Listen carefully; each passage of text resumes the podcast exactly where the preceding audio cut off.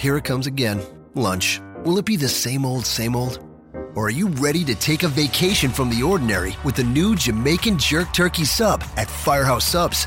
Freshly sliced smoked turkey breast, craveably sweet mustard sauce, and a hint of Caribbean seasoning. Just $5.55 for a medium. Save time. Order the new Jamaican Jerk Turkey Sub on the Firehouse Subs app. Firehouse Subs. Enjoy more subs. Save more lives. Participating locations. Limited time only, plus tax. Prices may vary for delivery. This podcast is a member of the Voices of Wrestling podcasting network. Visit voicesofwrestling.com to hear the rest of our great podcasts, as well as show reviews, columns, opinions, and updates across the world of wrestling. You can be the best. You can be the King Kong banging on your chest. You can beat the world. You can beat the war. You can talk the guy, go banging on his door. You can throw your hands up. You can beat the clock. Yeah. You can move a mountain. You can break rocks. You can be a master. Don't wait for luck. Dedicate yourself and you go find yourself. Standing in the Hall of Fame. Yeah. And the world's gonna know your name. Yeah. 'Cause you're better with the girl's flame. All right, welcome once again to the Voice of Wrestling podcast. I'm Rich Grace, alongside, as always, Joe Lanza. We're joined by a special guest who we'll introduce here in a moment. But what this is the first of many, many, many Hall of Fame podcasts, Hall of Fame articles, and basically just Wrestling Observer Hall of Fame coverage that we're going to do here at voicesofwrestling.com. It's our goal this year. Joe and I had mentioned this going out, 6 months ago, that we wanted to be the home of Wrestling Observer Hall of Fame coverage this year. And I think we're going to be able to do that, Joe. I really do. We have some nice stuff lined up. We have some articles already on the way, already done, lining up people. Of course, if you'd like to be a guest, if you'd like to come on to the podcast, if you'd like to write something, we are more than happy to welcome you on there. If you have a thought about the Hall of Fame, we'd like to hear it. But Joe, any thoughts before we get into this and introduce our special guest? No, I think we have a lot of good stuff in the can already from a lot of good contributors, and I'm looking forward to doing all these podcasts as well.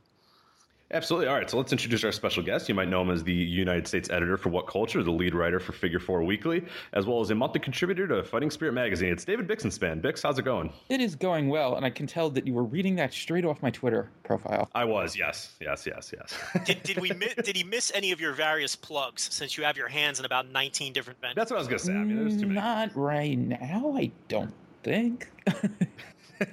Hopefully not, because you didn't know. So anyway, Bix, welcome. And it's, of course, what we're going to do with this one. Joe, do you want to intro this a little bit? We're going to essentially just kind of run down the Hall of Fame. We're not going to go in depth about any particular candidates right now, but sort of give you an intro of what's going on here for the people that might not know. We don't want to assume everybody knows what the hell's going on here, because... yeah, we actually don't know what the hell's going on because we just spent 20 minutes trying to figure it out before. So. What we're going to do today is basically just give an overview of the ballot, an overview of how the voting works, an overview of how the ballot works. And then from there, we're going to talk about some of the changes that were made, because there was a pretty significant rules change that we want to get into. And actually, Bix found a potential loophole with that rule change that he's going to want to talk about, I'm sure. And then we're just going to talk about some of the new people that were added to the ballot. Not so much in depth, but basically just to tell you who's new and maybe some people who moved around the ballot as well. So we're basically just giving an overview of what the Wrestling Observer Hall of Fame is today. And then in some of the future podcasts, we're going to have some guests come on. And hopefully what we're aiming to do is do one show for each region. I believe that there's, 6 regions? That's correct, right? There's 6 total. I'll the producer look that up. Yes, there's 6 total. For sure. 6 total regions plus the non-wrestler category. So, and what each voter is allowed to do is vote for up to 10 candidates from each of the 6 regions. And then they can make, if they'd also like to, they can vote for up to 5 of the non-wrestler candidates. So you could have a maximum of 15 people on your ballot. The other wrinkle is you're not forced into voting for each region. You're only expected or asked to vote in the regions that you're comfortable in. To give you an example, myself, I only vote in the United States, Canada region, and the Japanese region. I don't vote Mexico. I don't vote Europe. I don't vote any of those other regions because I don't feel like I'm qualified enough to know the ins and outs of all the candidates on the ballot. So I don't think it's fair to vote in those regions. So I just stick to the United States, Canada, and Japan regions. So each voter has the option to do that. They have the option to check which regions that they feel comfortable voting in, and then pick up to 10 candidates from each one of those regions, in addition to the up to 5 non-wrestler candidates from the non-wrestler pool, if they so choose as well. You can vote for nobody if you want. You can vote for up to 10 if you want. You can vote for as many as you want. There's no minimums or maximums except for the maximum of 10. The six regions are United States, Canada, Japan, Mexico, Europe, and then there's this weird miscellaneous region which confuses everybody, which is Australia, the Pacific Islands, the Caribbean, which is mainly Puerto Rico, and then new to this year is they've added Africa. And of course, the sixth region is the historical performers, which we'll talk about and explain the differences there and the potential loophole that Bix found when it comes to that category. So basically, Dave sends these out usually around the first week of September. He sends them to active wrestlers. He sends them to retired wrestlers, writers, reporters, management figures such as promoters and bookers, historians, to get a different wide range of opinions and sort of checks and balances. So, politics don't get in the way. Wrestlers are the types that can hold grudges over one another and things of that nature. So, if you have writers and historians balancing that out and so on and so forth. And each category of voter, is also going to favor different things. I mean, obviously wrestlers are going to probably more heavily favor, who they enjoyed working with or who they thought was a great worker, whereas a writer or historian, may lean towards guys who were great draws. So there really is a lot of diversity in the voting as well. So I think that's basically it. That's essentially how it works in a nutshell, in the most concise way that I can imaginably describe all that. But what we're going to do is talk about some of the changes. And I think the one major change that Dave has adopted is we're going to start dropping people from the ballot after they've been on the ballot for 15 years, which is modeled on Major League Baseball's Hall of Fame, even though baseball has changed that to 10 years, I think either last year or the year before. But it used to be 15 years, and that's what Dave is going with here. If you've been on the ballot for 15 years and it's your 15th year and you don't receive at least 50% of the vote, which is a pretty high figure because 60% gets you in. 60% gets you elected.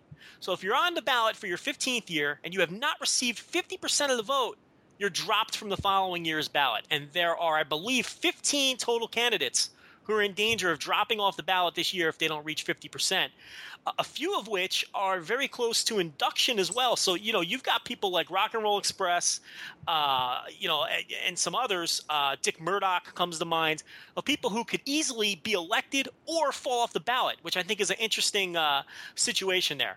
Now, Bix, speaking to that new sort of wrinkle in the voting, you sort of discovered what could be a loophole. Have you heard back from Dave yet? And describe to people what you found out.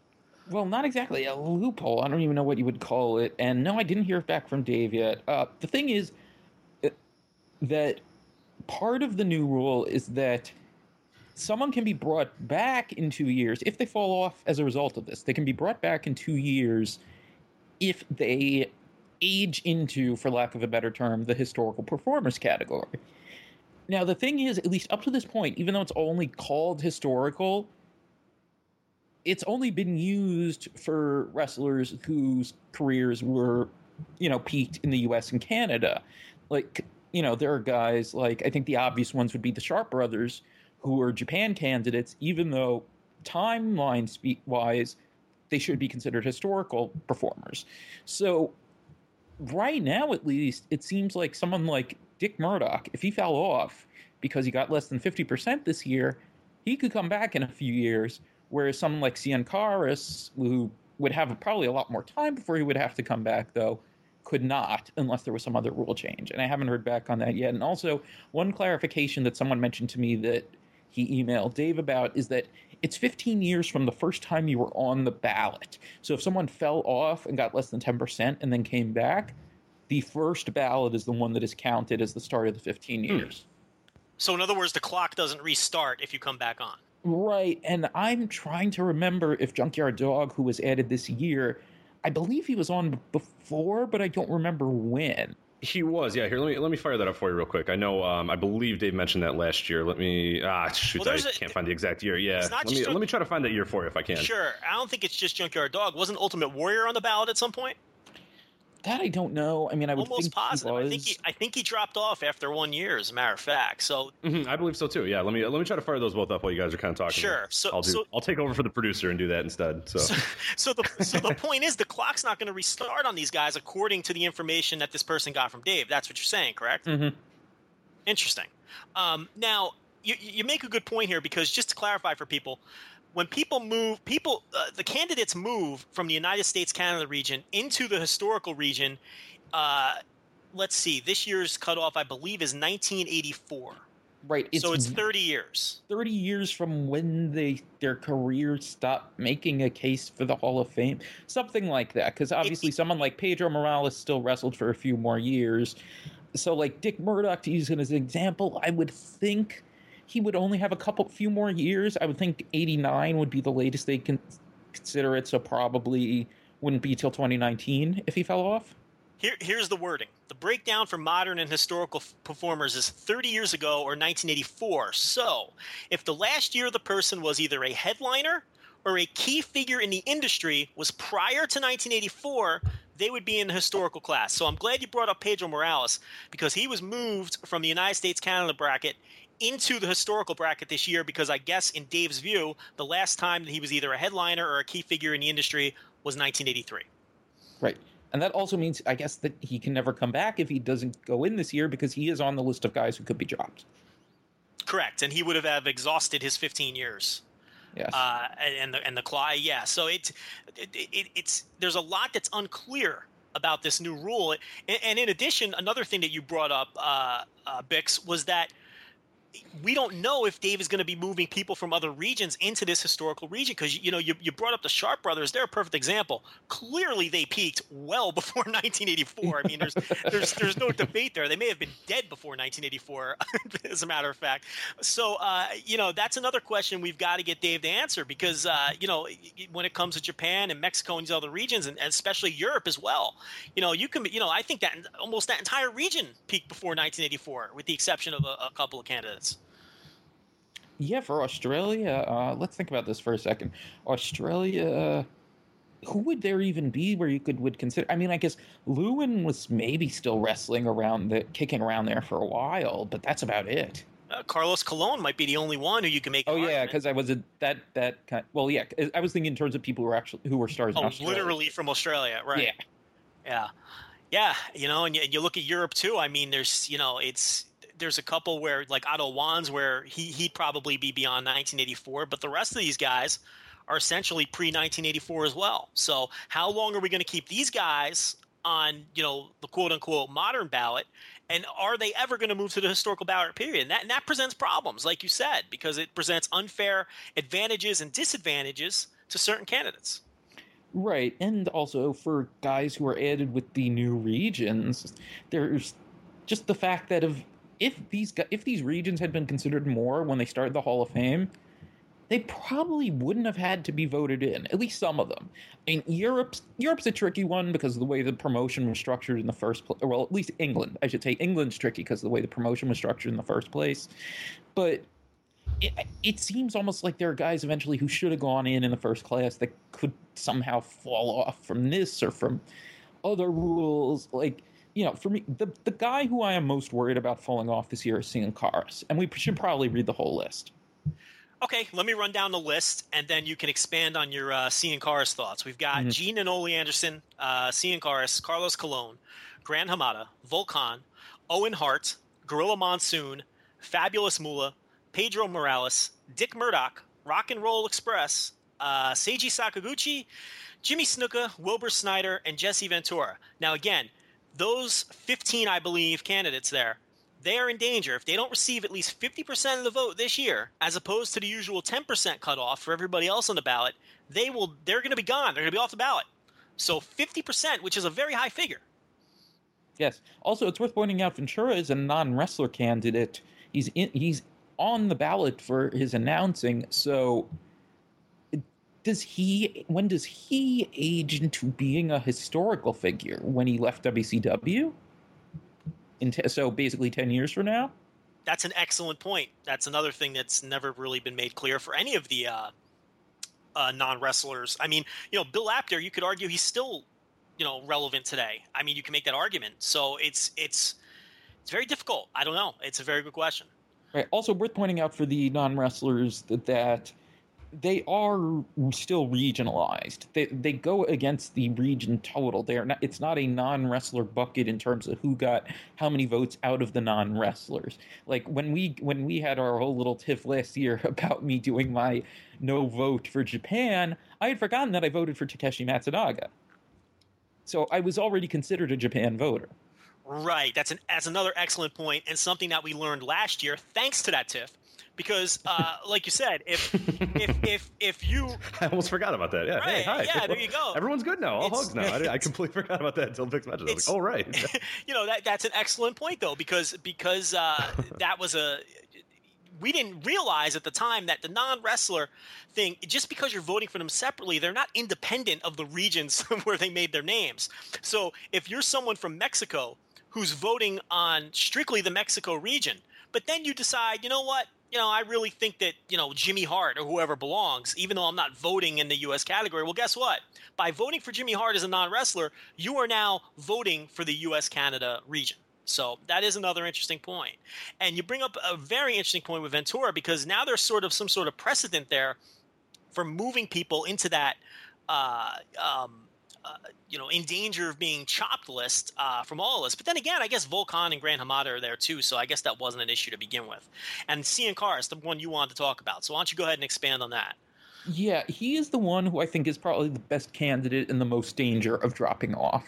Because I think when you look at it, I think based on what they've done in the past, and especially last year, I'd be shocked if Dick Murdoch and Rock and Roll Express don't go in this year. I really would be absolutely stunned.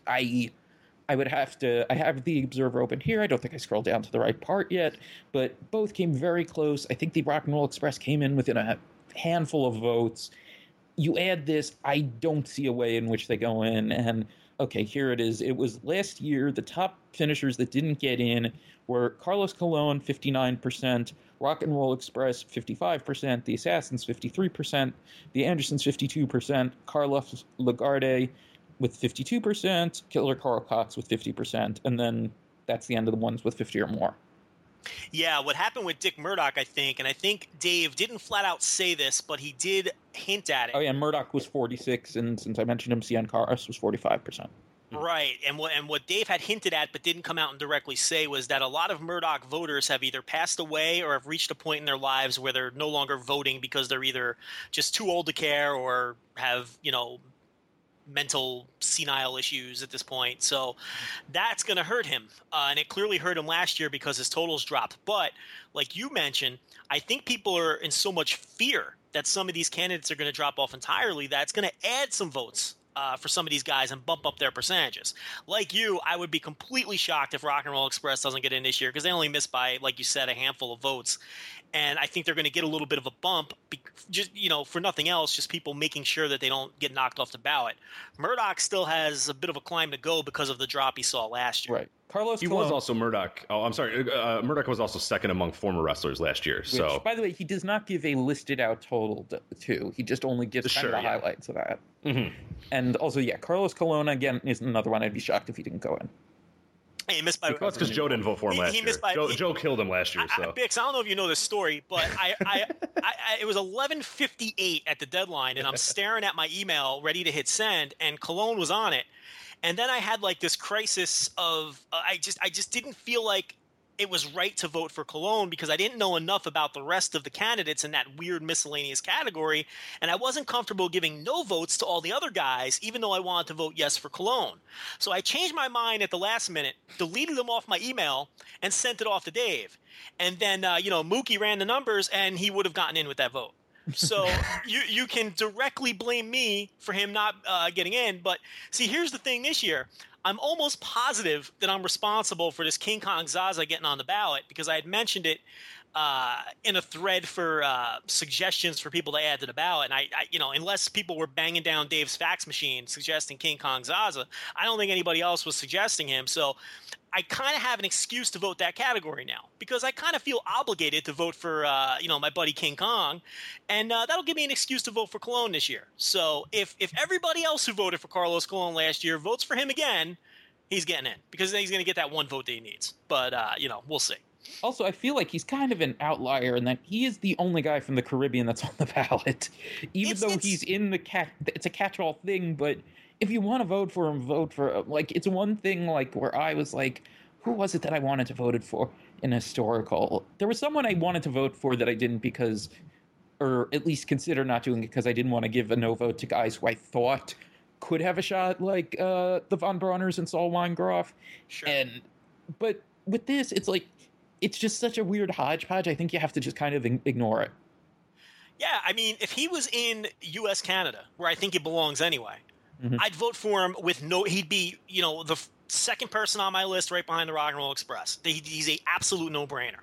I just, you know, I struggle with that category, and I did spend some time this year researching some of the other people who I – wasn't, you know, who I was shaky on, but then they went and added a bunch. You know, now I got to go study Jan Wilkins. I got to study John De Silva, who I know nothing about. I couldn't tell you the first. John De Silva could be my neighbor for all I know. I have no idea. I don't know the first thing about John De Silva. So here we go again. But it's like you're saying, you know, this year I'm leaning towards just ignoring that and voting for him because, you know, he belongs.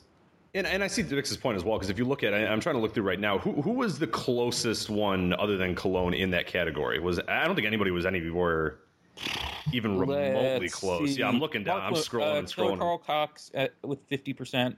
And then Mark Boone with 48%. Yeah, so I mean, you do get into that sort of issue, but I definitely see your point, Bix, where there's a guy who's clearly far and away, you know, sort of on that cusp. So I think a lot of people, and I think this year will be an interesting one because he was so close last year. I think this will be the year where a lot of people just make that and say, you know, sorry, you know, Mark Lewin, you know, you might get a non-vote, but Cologne, I think one way or another, will probably get in this year. I have no doubt actually that he would, but we'll see how it goes. I had a quick question for you, Bix. In terms of, because a lot of people had, talking with this 15-year rule and the 50% rule, is this going to alter your voting dramatically? Because we've heard from some people that said, no, I'm just going to vote the top 10, not care about that. I think Joe was one of those who said, you know what, no, I'm not, I don't care. Then there's others that say, well, I can't possibly do that because I don't want these guys to drop off. How are you going to sort of approach this? I think I am going to do it strategically to a degree, but it's not like I'm not going to vote for, it's not like I'm going to vote for people who I don't think deserve it. Sure. You know, it's there are, I think there are more than 10 that would deserve it, and these are my 10 best. Like, I was looking at, on Wrestling Classics, Houston Mitchell, who writes for the LA Times, and Dave uses him as his Sports Hall of Fame expert of some sort. He seemed to think that people only think that the people on their ballot are worthy. Like, I actually have it open. Let me see. And while you're looking that up, that's also where Dave got this idea for dropping people after 15 years. Yes, that was from Houston Mitchell, suggested to him. So if you don't like the rule, and I'm not crazy about it, blame Houston Mitchell. Okay, so Steve, God, I always forget if it's Yo or Yoey, was posting a bunch of things in his own inimitable style. How he didn't like the new rule. Houston Mitchell posts, Steve, I respectfully disagree. There may be a lot of people who think Dick Murdoch should be in, but apparently not 60% of the people voting, or he would be in. If in 15 years, 60% of the voters can't agree he is a Hall of Famer, again, I say that shows he isn't one. It doesn't weaken the ballot. It's not the fault of the ballot that people will therefore pick the best candidates to vote for. That's not what you're supposed to do. You're supposed to vote for who you think of are Hall of Famers, not who you think the best guys on the ballot are. Having Dick Murdoch or any of the others off the ballot should have no effect on your voting. You should vote for who you think are Hall of Famers. Mm-hmm. No HOF balloting system is ever going to be perfect because it will always be impossible for people to agree on who is or isn't Hall of Famer. I keep saying the same thing over and over. And who should or shouldn't be on the ballot, but I think this new rule is a good one. Well, it was your idea and does nothing to diminish the Hall of Fame or the voting process. Now, I'm right. That's what it sounds like he's saying, right? It sounds like he is saying, well, if you didn't put him on your ballot, you don't think he deserves to go in. That's not what it means. That's an argument that a lot of baseball people get into as well. And Joe and I kind of follow that as well, is where you get into this weird thing of saying, okay, look, you know, where you get these people dropping off and guys getting, you know, a little bit bump per year. And then when they get closer to falling off, they get this even more enormous bump. And like Burt Blyleven gets in, you know, in his final year because people are scared that if he falls off or whatever. And there's another party that has that argument of, look, if he wasn't on your ballot initially, he's not a Hall of Famer or whatever. And it gets very dicey in terms of how baseball people sort of argue with that as well. But it's interesting to see that now carry over into the rest wrestling side as well, because there are people that will sort of wait for guys, and then as they get closer, do a little bit more research, and then they'll get in at the last bit. And then some people argue that that's not fair, and that it's sort of what you were reading there, where hey, if for 14 years he wasn't a Hall of Famer, what makes him a Hall of Famer now? He didn't do anything, since then. So it's a very interesting dichotomy that kind of goes on. Well, here would be my take on that. His argument sort of only has relevance, first of all, if you vote for less than 10 candidates. Mm-hmm. If you're voting for the full 10, there could be other people you think are Hall of Famers. You just can't fit them on your ballot. Now, even if you're voting for less than 10, which I did last year, that doesn't mean that I don't think any of the people I didn't vote for are Hall of Famers, because maybe I'll learn more about them this year. Maybe I'll learn more about them over the next 3 years. I'm constantly studying guys and doing research on guys who I don't feel confident enough in voting for at this time, but I may decide to vote for them 3 years from now. I didn't vote for Dick Murdoch last year, and I don't know if I'm going to vote for him this year, but maybe if somebody writes up a compelling piece, or I go doing my own independent research and I see something that I didn't know before that pushes him over the top. I didn't think he was a Hall of Famer last year, but I do think he is this year. People reserve the right to change their mind. Right. And on that note, a lot of overlooked guys are being added. Case in point, Misioneros de la Muerte, who, for those who don't know, are, because they're listed as the individuals on the ballot, were El Signo, El Tejano, and Negro Navarro. If someone is voting for Mexico and doesn't vote for them, that person has no business voting on Mexico. They are a slam dunk. They should have been in from the beginning. I don't blame Dave for not knowing enough or whatever to not put them in at first, but they are a slam dunk candidate. If someone's voting for multiple regions, Mexico is ridiculously strong. You look at that ballot, for pretty much everyone other than Vampiro, there's a pretty damn good case that you could vote for them. If someone's voting for Mexico, pretty much every single person who's there right now, it is ridiculously stacked. It is by far the most stacked of the regions. You could vote for Mexico, nothing else, fill your ballot, and have worthy candidates left over. Sure. And that's where it gets very interesting, is that the fact that you don't get the unlimited. Yeah, that's what makes this argument kind of full of shit. Right, because there's 11 non-Vampiro Mexican candidates, all with very strong cases. So right there, his argument goes out the window, because you can vote for 10 of those guys and you're going to have to make a tough Sophie's Choice type decision at the end there to cut somebody off. That doesn't mean you don't think they're all fair. It means you couldn't fit them on your ballot. So, that's kind of where his argument goes out the window as far as that goes. Now, let me ask you, Bix, do you vote on Mexico? Yes. Do you have any insight as to why some of these guys are just not getting in? Why is it so cluttered, and why are they not getting in? And what are these Mexico voters doing? I think for some people it's going to be like me, where they're voting on multiple regions and they have to make hard cuts. If someone's just voting on Mexico, why? Then I don't know. Unless it's people who are making weird votes that aren't that informed, and it's someone who's picking just one person that they're familiar with through American stuff that they like for some reason. Like someone on Twitter said maybe original La Parca / L.A. Park, that maybe someone would vote for him that's not that familiar with Lucha, and then he's counted as a Lucha voter. But it's weird, because a lot of people expected it to not be a problem for guys to get in anymore once Conan went in, because the theory everyone had was that a lot of people voted for Conan that didn't vote for any other Mexican candidates, and it hasn't changed that much. It was also the Conan discussion that led to trying to get Dave to explain the rules better, which I don't think worked, but I think it's working better than it did before. I don't know. Do you remember that whole little tiff or controversy when Conan went in? I do vaguely, yeah, and you're right about that. That was the theory. The theory was there were people who weren't familiar with, like you said, like what could be happening now if people are just throwing votes at L.A. Park because they remember him playing the guitar in WCW. And don't put it past that some people are doing that. That is entirely possible based on some of the stories I've heard of why people vote and don't vote for certain people. And then it drags down the percentage of everybody else. But like you said, that Conan theory went out the window, and it's funny because – it's nearly impossible to get in from Mexico. And then you have regions like Japan where people would argue it's too easy. People have major problems with Steve Dr. Death Williams getting in through Japan. Last year, obviously, Tanahashi was a very divisive candidate. Not so much that he didn't belong, but that he didn't belong necessarily maybe yet. people wanted people to be more patient with somebody like Tanahashi. Mm-hmm. And, you know, there's been other, you know, it seems like, and then you look at the Japan ballot and what's remaining, and there's not nearly as many strong candidates in the Japan region as there is in the Mexico region. So it's funny. It's the Japanese voters are almost too quick to put you in, and the Mexico voters don't want to put anybody in.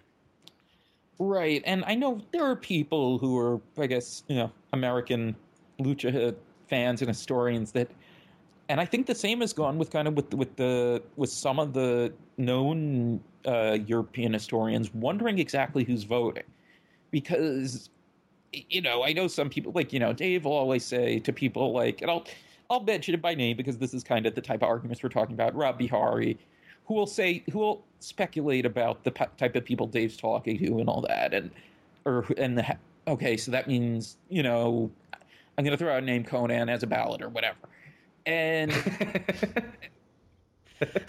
but it's like I remember years ago it would seem weird that, okay, if there's 71 people, I think it was something like that last year, voting on Mexico, then okay, how are these people not settled? It's weird. And then Japan, I would say, just from who goes in, Japan seems like the one that of the internationals that has the highest proportion of people voting from that country.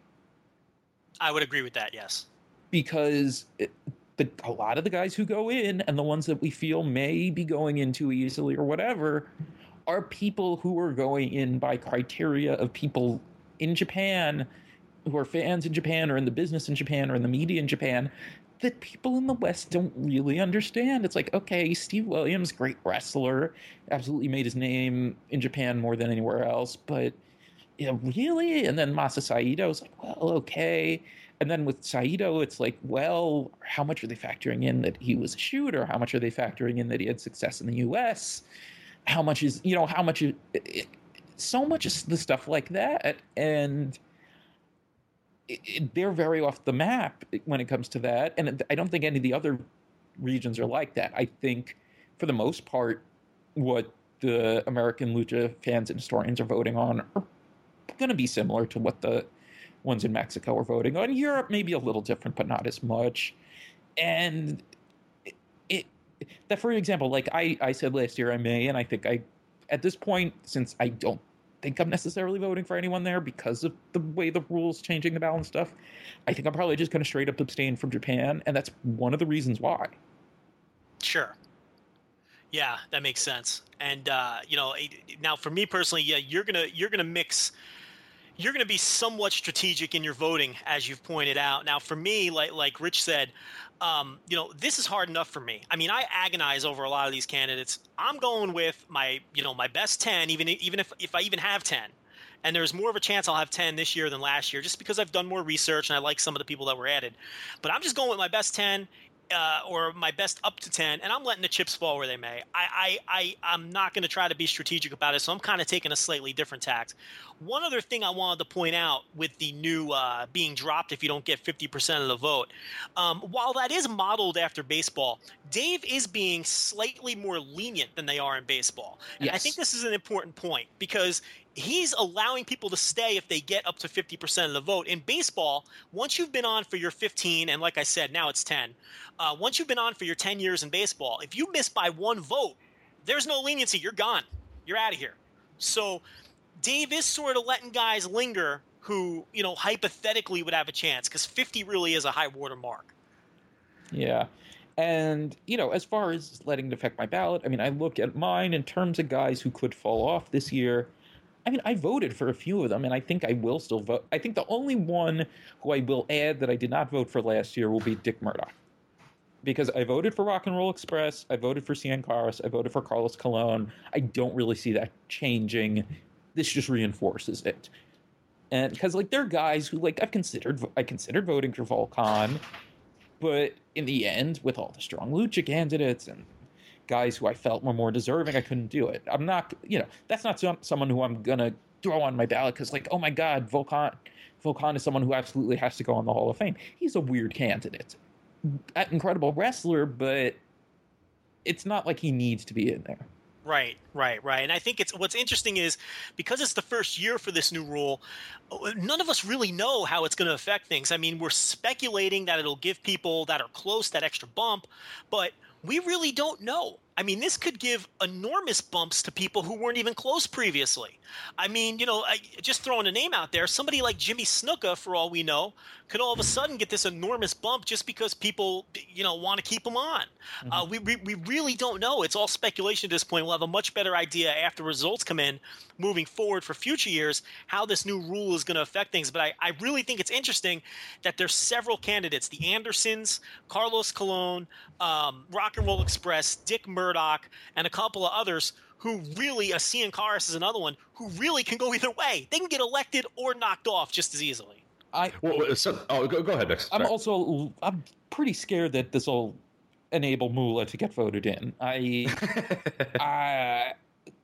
said something like this on the Observer board, I think yesterday. Moolah may very well be the worst candidate on the ballot. And you know what? I'm going to be frank and say here what I didn't say on the board because I thought Dave would think I was trolling him because it came out of me joking about something Joe had said and saying Edge was a terrible candidate when I don't think he's a terrible candidate, but somehow it led to me comparing people we came near, and one of them was Moolah, and I said Moolah was the worst candidate on the ballot, and I made some cryptic comment. Basically, my feeling is that if you've read Dave's bio of Moolah when she died, you know that she was sort of forcing women into sexual slavery, and it would honestly not shock me if there are older wrestlers and promoters who vote for her because they value that. It really wouldn't, because it's wrestling and wrestling is screwed up. And yeah. We know people, let's put it this way. We know people who didn't vote for certain people because they didn't know the name of the O'Connor role. We know people who voted for who they referred to as Takahashi last year because they thought that he sold out the Tokyo Dome. And with that in mind, it would not shock me for people to vote for Fabulous Moolah because of things that they like that in the real world are terrible things. Yeah. Yujiro, a much bigger draw than we ever thought, huh? Yujiro had a lot of write-in. Yeah, when I tweeted about that, I was so pissed, even though I'm not really a New Japan fan. I know who Yujiro is. I'm so pissed that I didn't think of that when I was tweeting about Takahashi. That's all right. Snuck it into the show this year. Absolutely.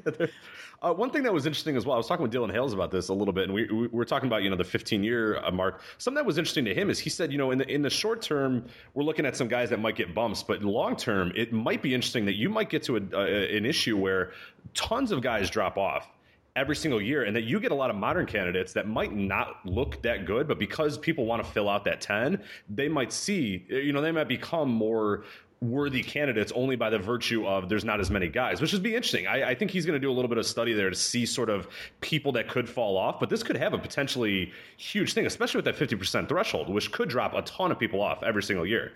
Yeah, I wish more of the issues were online. I mean, maybe Dave. I would think it's so hard to find them. Well, by the way. I've been trying to find them for the past like 20 minutes. Well, because I want to keep track of who went on when. I would love to do it. Yeah, if you can find that out, let me know. Maybe I would think the best place to look for the pre-2008 stuff would be to check the threads at some place like Wrestling Classics, because that is probably the longest standing board that had regular Hall of Fame discussion. Or what you can do, Rich, is send Dave an email. And in your case, keep sending him emails, because you're someone who – listen, I'm going to say something here, okay? You're somebody who badly wants to vote, who's clearly going to take it seriously and not vote for Takahashi or not vote for guys who don't know what O'Connor role is. You're a guy who wants to do it. You're a guy who will take it seriously. You're a guy who's done very interesting studies. You did the Randy Orton study, which I'm sure you're going to shove down people's throat, I guess, in 2 years when he gets on the ballot. You know, you did the Randy Orton study that showed that he's never been a significant draw. You're currently working on a Brock Lesnar piece, breaking him down. A Gordy list with Brock Lesnar. You've done several interesting things. You're someone who clearly deserves a vote. You're clearly somebody who wants a vote. And it really is just a matter of hammering Dave with emails. Yes. Because then he's going to reply back to you with one of those completely random emails. Because a fun game that people play is, what email did Dave reply to you with to give you your ballot this year? And Bix, I'm going to ask you, what email did he reply to give you your ballot this year? He replied to the same one he replied to last year. That's a common trend. Which is, what was up with the demonic voice on the UFC 159 pay-per-view? Jesus Christ. Yeah, Joe, what was yours? That might be the winner. That's the winner in the clubhouse right now from everything I've heard. That's always the winner, and I'm glad that he used that one again. Didn't Jose Fernandez had a really good one last year, but I forgot what it was. I can't remember either. But mine was actually different than last year's. Oh. Last year's he replied to, I believe the email, it was about the Paul Bosch, the NWA Paul Bosch show that they had in Houston last year. I sent him some tidbits and news bits from that. This year he replied to Voices of Wrestling Match of the Year poll. Which he did not vote on, by the way. Which he didn't vote on, but, what a jerk. But he kept the email. And that's the email he chose to reply to send the Hall of Fame ballot. Now, Rich, that bodes well for you because it means Voices of Wrestling is on his radar. Dude, he gets a lot of emails from me, so I'll just increase that by. You got to keep plugging away. And also, keep checking your email because I know of voters who didn't get their ballots until like today and yesterday. Mm-hmm. So, he sends these out all individually because Dave, with his unique relationship with copying and pasting, does not just – well, you know what? I could see why because it could get marked as spam and stuff. So I can see why he would want to send them out individually. I'm not sure he's thinking it through that. I don't think he knows about blind carbon copies or mailing lists. Who knew that Juno would retain so many of your emails if you are one of the people who still use Juno? Well, you know what? I'm shocked that one day they just didn't delete it. We may have solved the mystery on why he's still using Juno. Maybe they have some awesome system of emails that, Gmail and Yahoo are not utilizing. But Yahoo, even Yahoo's old at this point. So, who knows why with the Juno. Why don't we do this now? Let's go over each region and just mention who's new to the ballot from each region. Mm-hmm. And then maybe give some brief thoughts on those candidates. And I know, Rich, while we were talking, I know you were kind of cross-referencing the lists. Are we ready to do this now? I think so, yeah. There might be a few that we might miss, and people can, of course, let us know because we're the biggest idiots in the world. But we're doing the best we can with the info. But, yeah, I think we got it pretty good. You know what? And actually, I missed a move from modern U.S. Canada to historical that we didn't discuss earlier. Okay, well, one of those is why don't we just do that right now? One of those is Pedro Morales, who was moved to the historical. Who's the other one, Bix? It was Johnny Mr. Wrestling 2 Walker. Oh, there you go. Okay. Because I was trying to figure out, wait a second, I voted for him last year, and then I remembered that he was in historical, that I abstained from historical, and he got moved. I'm glad you brought that back up because I voted for Pedro Morales last year, and I will not be voting for him this year because I don't vote in the historical category. Mm-hmm. So now he's not even close to getting in anyway. And in fact, I don't even think he's going to get the 50%. So I don't think it's going to be an issue. I think he's going to get dropped. But, that's a little wrinkle too. Yeah, he had 22 last year. Yeah, so he's going to be history. And he was never getting in regardless. But that's a little wrinkle too, where when guys move from one category to the other, sometimes they lose votes. Like, this is a good example. I'm not going to vote for him now. And also, if he had one more year, he could have gotten back on. True. A lot of interesting wrinkles with this new rule. A lot of interesting wrinkles. And a lot of emails are going to be sent to Dave when we finish this podcast, I think.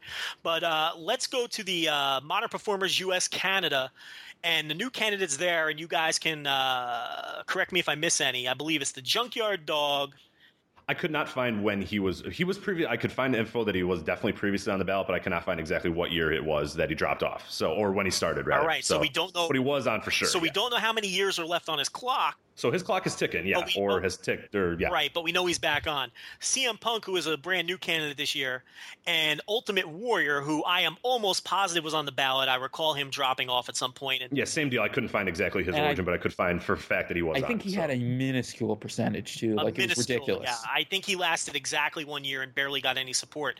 Now, to explain to people who may not know, the way you can get added back on, like the Ultimate Warrior did and how the Junkyard Dog did and some of the other people we're going to talk about, there's two ways. Voters can sort of suggest to Dave people that they think that they're going to vote for. who they may not have voted for in the past. And I suspect that that's how Junkyard Dog got back on. In fact, I know that's how Junkyard Dog got back on, because the second way to get returned to the ballot is to do something else significant in wrestling that would improve your resume, which that's probably how the Ultimate Warrior got back on, because he obviously drew some money this year at WrestleMania, and being the focus of the network around that time and being the headliner at the Hall of Fame ceremony. Well, and he died. And he died as well. Yeah, but he definitely drew some more money this year, which added to his resume, hypothetically, which is why I think he was put back on the ballot. So that's how guys get back on. So, and CM Punk, of course, is a first-time candidate. So we've got three there. Maybe some brief thoughts. Bix, is there anyone that you feel strongly about here that you want to say a few words about? Well, Junkyard Dog is someone I asked to be put on the ballot, so I would feel like a dick if I didn't vote for him, but the ballot has definitely changed this year. So, I mean, I think I still will, but obviously I asked and said I would vote for him, not anticipating a change like this. Just like Joe, yeah, you guys now have to guilt vote people that you got on the ballot. I mean, here's the thing. JYD, he does not have longevity on his side, but he took a territory that was not much of a happening territory, and a city that was not an especially hot city for wrestling, turned into one of the hottest territories in the country, and maybe the hottest city for wrestling in the country at that point, being New Orleans in Mid-South. And there are very few guys who can say they did something like that. Yeah, I mean, he's someone who I'm strongly considering throwing a vote at. I'm really going to dig deep and look at the drawing record down there. And I think, that's clearly where he's going to cultivate any sort of support was, his time in Mid-South. I don't think he did anything Hall of Fame worthy except, possibly add some icing on the cake in the early days with WWF when he was arguably the number 2 babyface at points, but that's certainly debatable. But yeah, he's someone who I'm definitely going to dig deep on and consider putting a vote towards. So now Ultimate Warrior, I don't feel like the Hall of Fame stuff is enough to change enough people's minds, probably not even enough to keep them on the ballot. But you never know, because the death bump has definitely done things for people in the past. What's your take on that? I think the death bump could get them over 10%, but the new rule is kind of just a wild card when it comes to all of that. Like, there are people who, especially if they didn't fill up their ballot, would vote for guys just because, like, okay, I don't want them to fall off the ballot. Now there are people who, if you don't want to fall off, there's that whole other threshold, and you have to vote for someone stronger. You can't really have a pet low-end candidate like that anymore, necessarily. I think it would have helped them a lot if there was definitive proof that Warrior Week greatly increased network numbers. But at that time, the network numbers were so poor that I don't think that's going to help him anyway. So, and the one thing that was interesting with him is, I believe, and I don't know, Bix, you might have the confirmation on that, but didn't the Goldberg DVD actually do better than his DVD? I believe so. It came out earlier, though, right? I believe so, yeah. I forgot the exact time. I think Goldberg came out around January or February, and Warrior came out, the week before WrestleMania? Something like that? Yes, yeah. Mm-hmm. So, yeah, the Warrior DVD didn't do that well. No, it did not, no. Which is interesting. Yeah. I would have not guessed that, but yeah, it did not do very well. So yeah, without knowing the network numbers. And and combined with the fact that Warrior Week clearly didn't, provide any sort of meaningful bump in the network. I mean, it just, I'm not sitting here trying to bash to dead, but it just lends credence to the fact that he wasn't the draw ever that some people tend to think that he was. Well, we don't know when they picked up the added subscribers, because remember, there's the whole thing with the ad and then the canceled and. Sure. You can say it's maybe ended up being like 830 total, but we also don't know if any were counted twice. But regardless, we don't know when that amount went up. And maybe it did go up the week after WrestleMania, and we don't know, because remember, the number we got was the number the morning of the day after WrestleMania. Yeah. So the number between then and then the most recent one. Absolutely. And I guess now's a good time. Something I missed in sort of my opening overview of how the Hall of Fame works is the criteria, which we never actually discussed.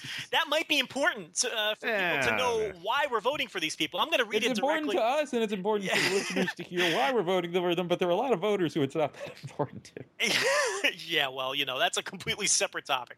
But here's the criteria as it's written by Dave and what you're supposed to be using to vote.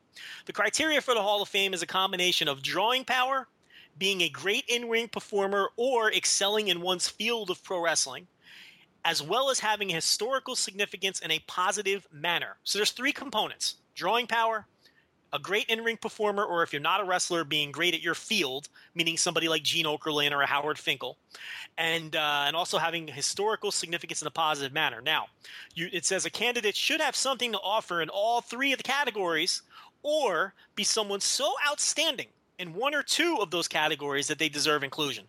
The trend that we've seen over the years is the quickest and easiest way to get in is to be a great draw. If you are a great draw, that is your quickest path to the Hall of Fame. That seems to be, of the three criteria, the one that the voters take the most seriously. There have been a small handful of guys, not as many as you would think, who've gotten in strictly on ring work, or that you could even argue have strictly gotten in on ring work. And then there's the influence, the historical influence in a positive manner, which is always, a lot like ring work is sort of one that's that has a deep basis in your personal opinion, which is why these arguments get ugly sometimes and things get interesting. But yeah, just wanted to quickly go over the criteria, since maybe the most important part of what the ballot is made up of I failed to mention in the beginning because we were so woefully unprepared for this and we're doing such an awful job. But anyway, those are the three new candidates for U.S. Canada. CM Punk, of course, who we haven't talked about. And Bix is probably going to stay out of that one. He's a new candidate. I don't have to. I mean, I think he's going to do reasonably well. My feeling is he's going to fall a little bit short. I think people want to sit on him for a little while, but he's definitely someone who I think has a very good chance of getting in the future.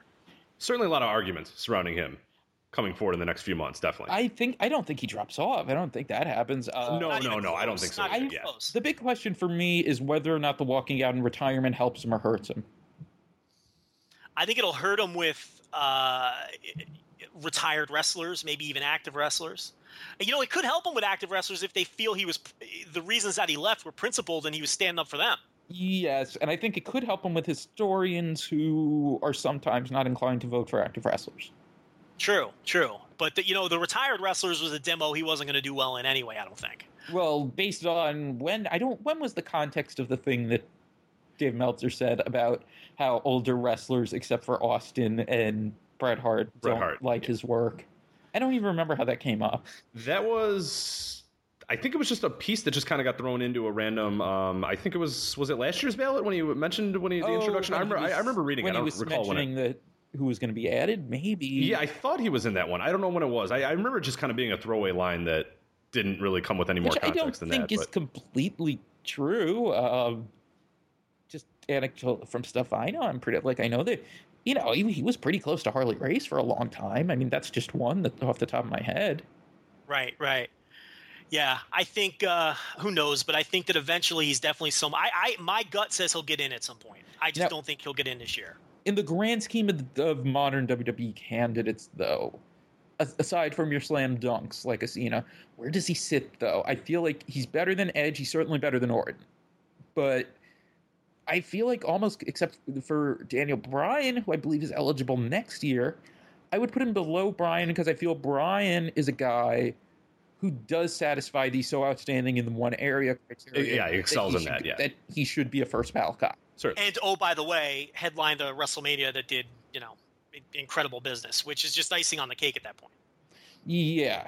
Yeah, I mean, even before all that happened, when I was trying to calculate when would be considered his debut for when to go in, I think I was emailing with Dave about it.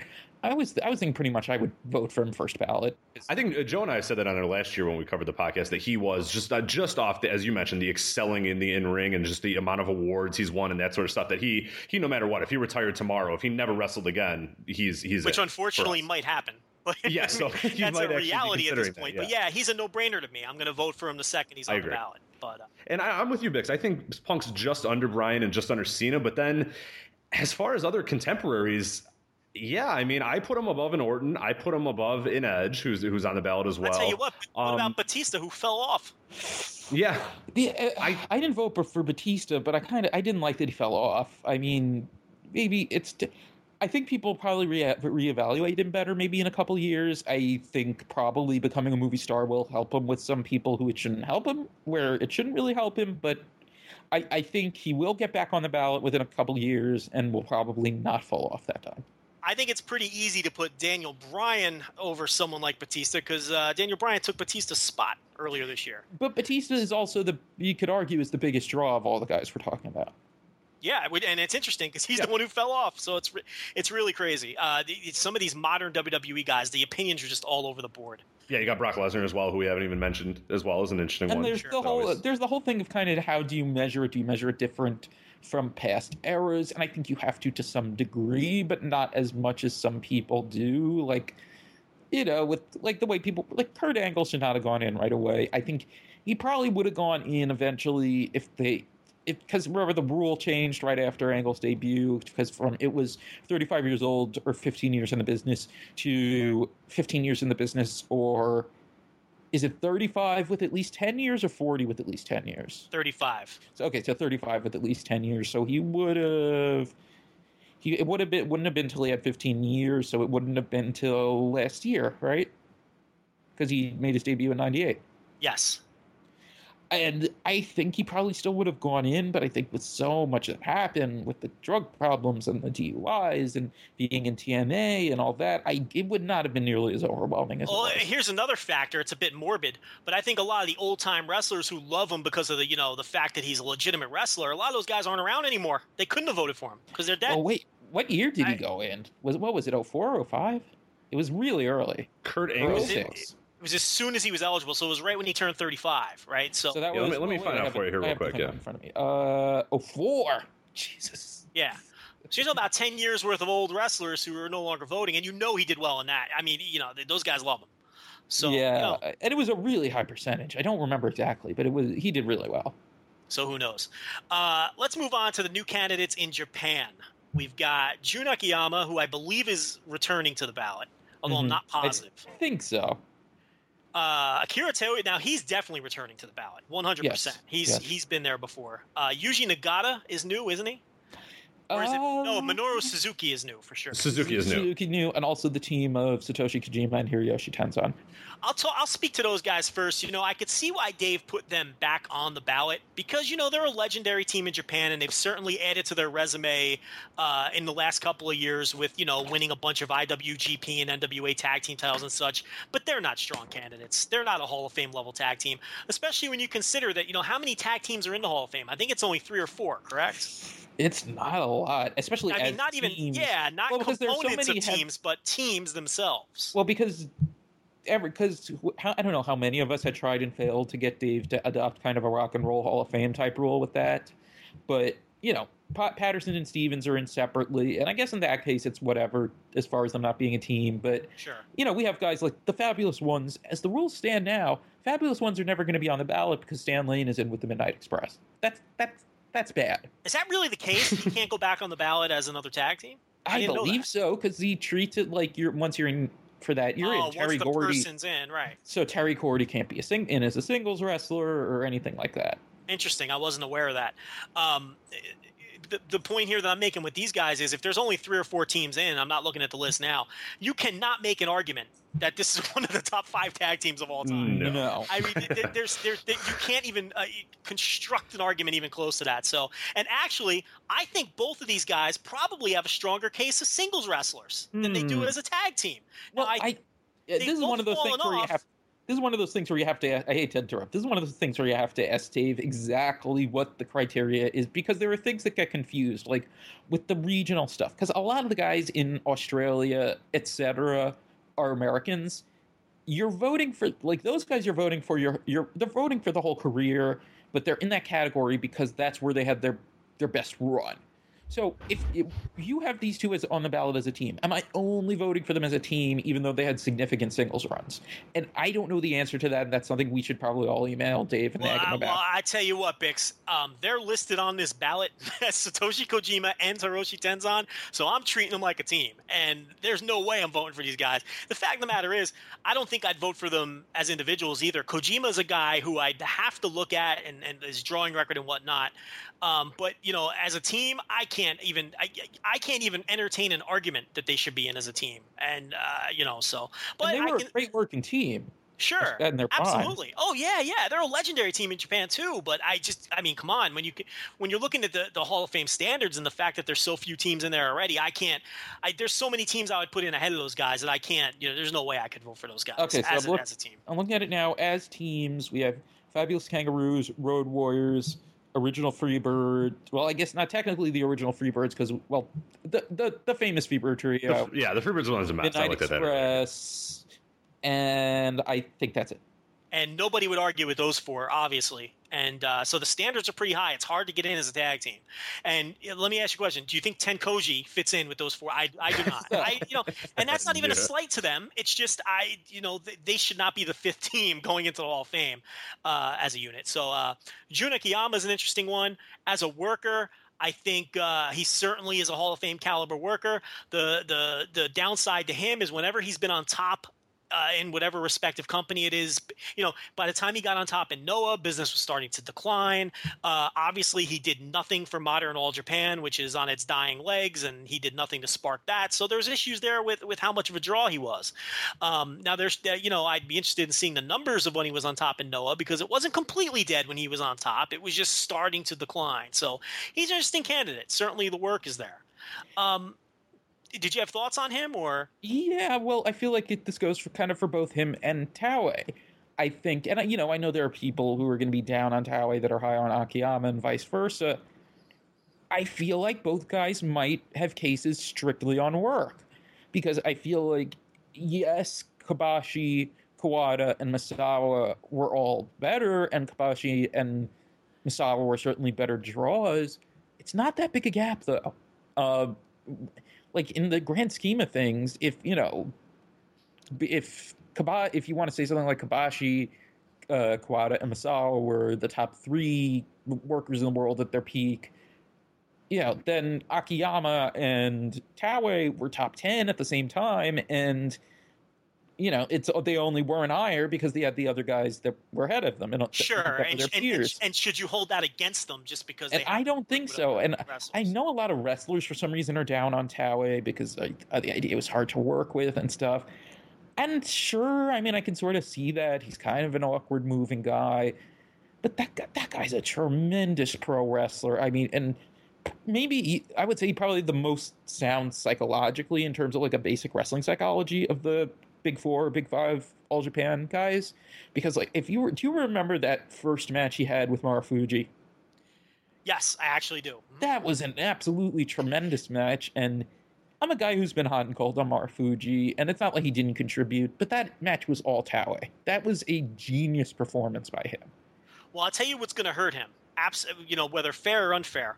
People are going to say most of his greatest matches were tags where you could argue he was the third or fourth best worker in the match. Yeah, and that's what Dave puts in the Last Observer. He says he was the fourth guy in the tag match of all those big sort of tag matches. Look at the other three. So, yeah, right. That's where it's kind of like, you kind of have it's like, well, three of the all-time greats, and then him. Like I said, fairly or unfairly, that's going to hurt him. In the eyes of a lot of voters. So, that's going to be a problem, and that's probably what sunk him the first time. I'm interested what got him back on. I guess people asked for him. Yeah, I don't think I asked him. I think I knew people were. I was pleasantly surprised to see him, and I was like, okay, I feel like I might abstain, but I really want to vote for Taue and Akiyama now. Now I'm not sure I will, but I really want Taue especially to go in. Taue's the one who I feel like I have the personal connection to loving his stuff, but I feel like Akiyama should be in too, but this ballot's tricky this year. Yeah, and those are two more guys where there's the mystery of when their clock started. And another thing, Kojima and Tenzan, I'm almost positive we're into singles, but now that they're on the ballot as a tag team, does this restart their clock as a team? I don't know. Technically it should. They've got some splaining to do. It's a tricky deal. The other guy that we haven't mentioned is that's new to the ballot in Japan is Minoru Suzuki. He's one of these guys where you get into that funky gray area of how much do you count for MMA. But with that said, it was Pancrase where it was much of it was worked anyway. So what's your feeling on that?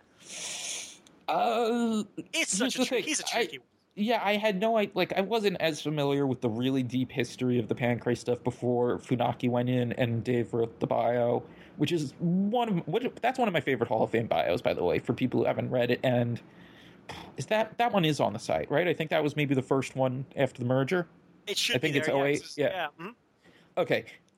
Funaki, I think once you read the bio, it's pretty easy to see he should be in because it's such a weird thing where he's carrying guys and all that to make it longer fights. And he really did see it as pro wrestling, and it's real pro wrestling that I have to give the fans a show, blah, blah, blah.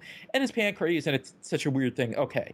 So then you have the guy who was kind of the number two Japanese guy behind him and was his buddy and not, well, I guess not protege. They were peers pretty much, but Suzuki was not that much. He was not a super top guy in Pancrase the way Funaki was. I mean, he got lapped kind of by the Americans and by guys who like Bas Rutten. Right. So here's the other thing too. We know for a fact that Funaki and Ken Shamrock were working their fights, even when the fights were works and when the fights were shoots. Like you said, they were carrying people, making people look good. They understood the concept of making stars. So there's a legitimate argument there that what they were doing was pro wrestling.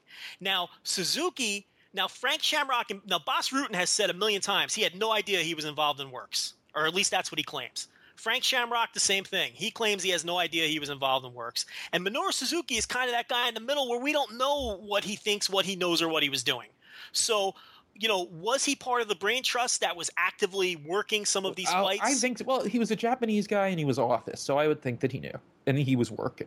And he was guy. So from that standpoint, to me, that would raise his profile in terms of voting for him for the Hall of Fame because he actively knew he was working. It's so tricky, though. I mean, I would say I'm leaning towards no, because I remember last year, when Dave did the Hall of Fame issue and he announced that Suzuki was one of the guys who was going to be on this year's ballot.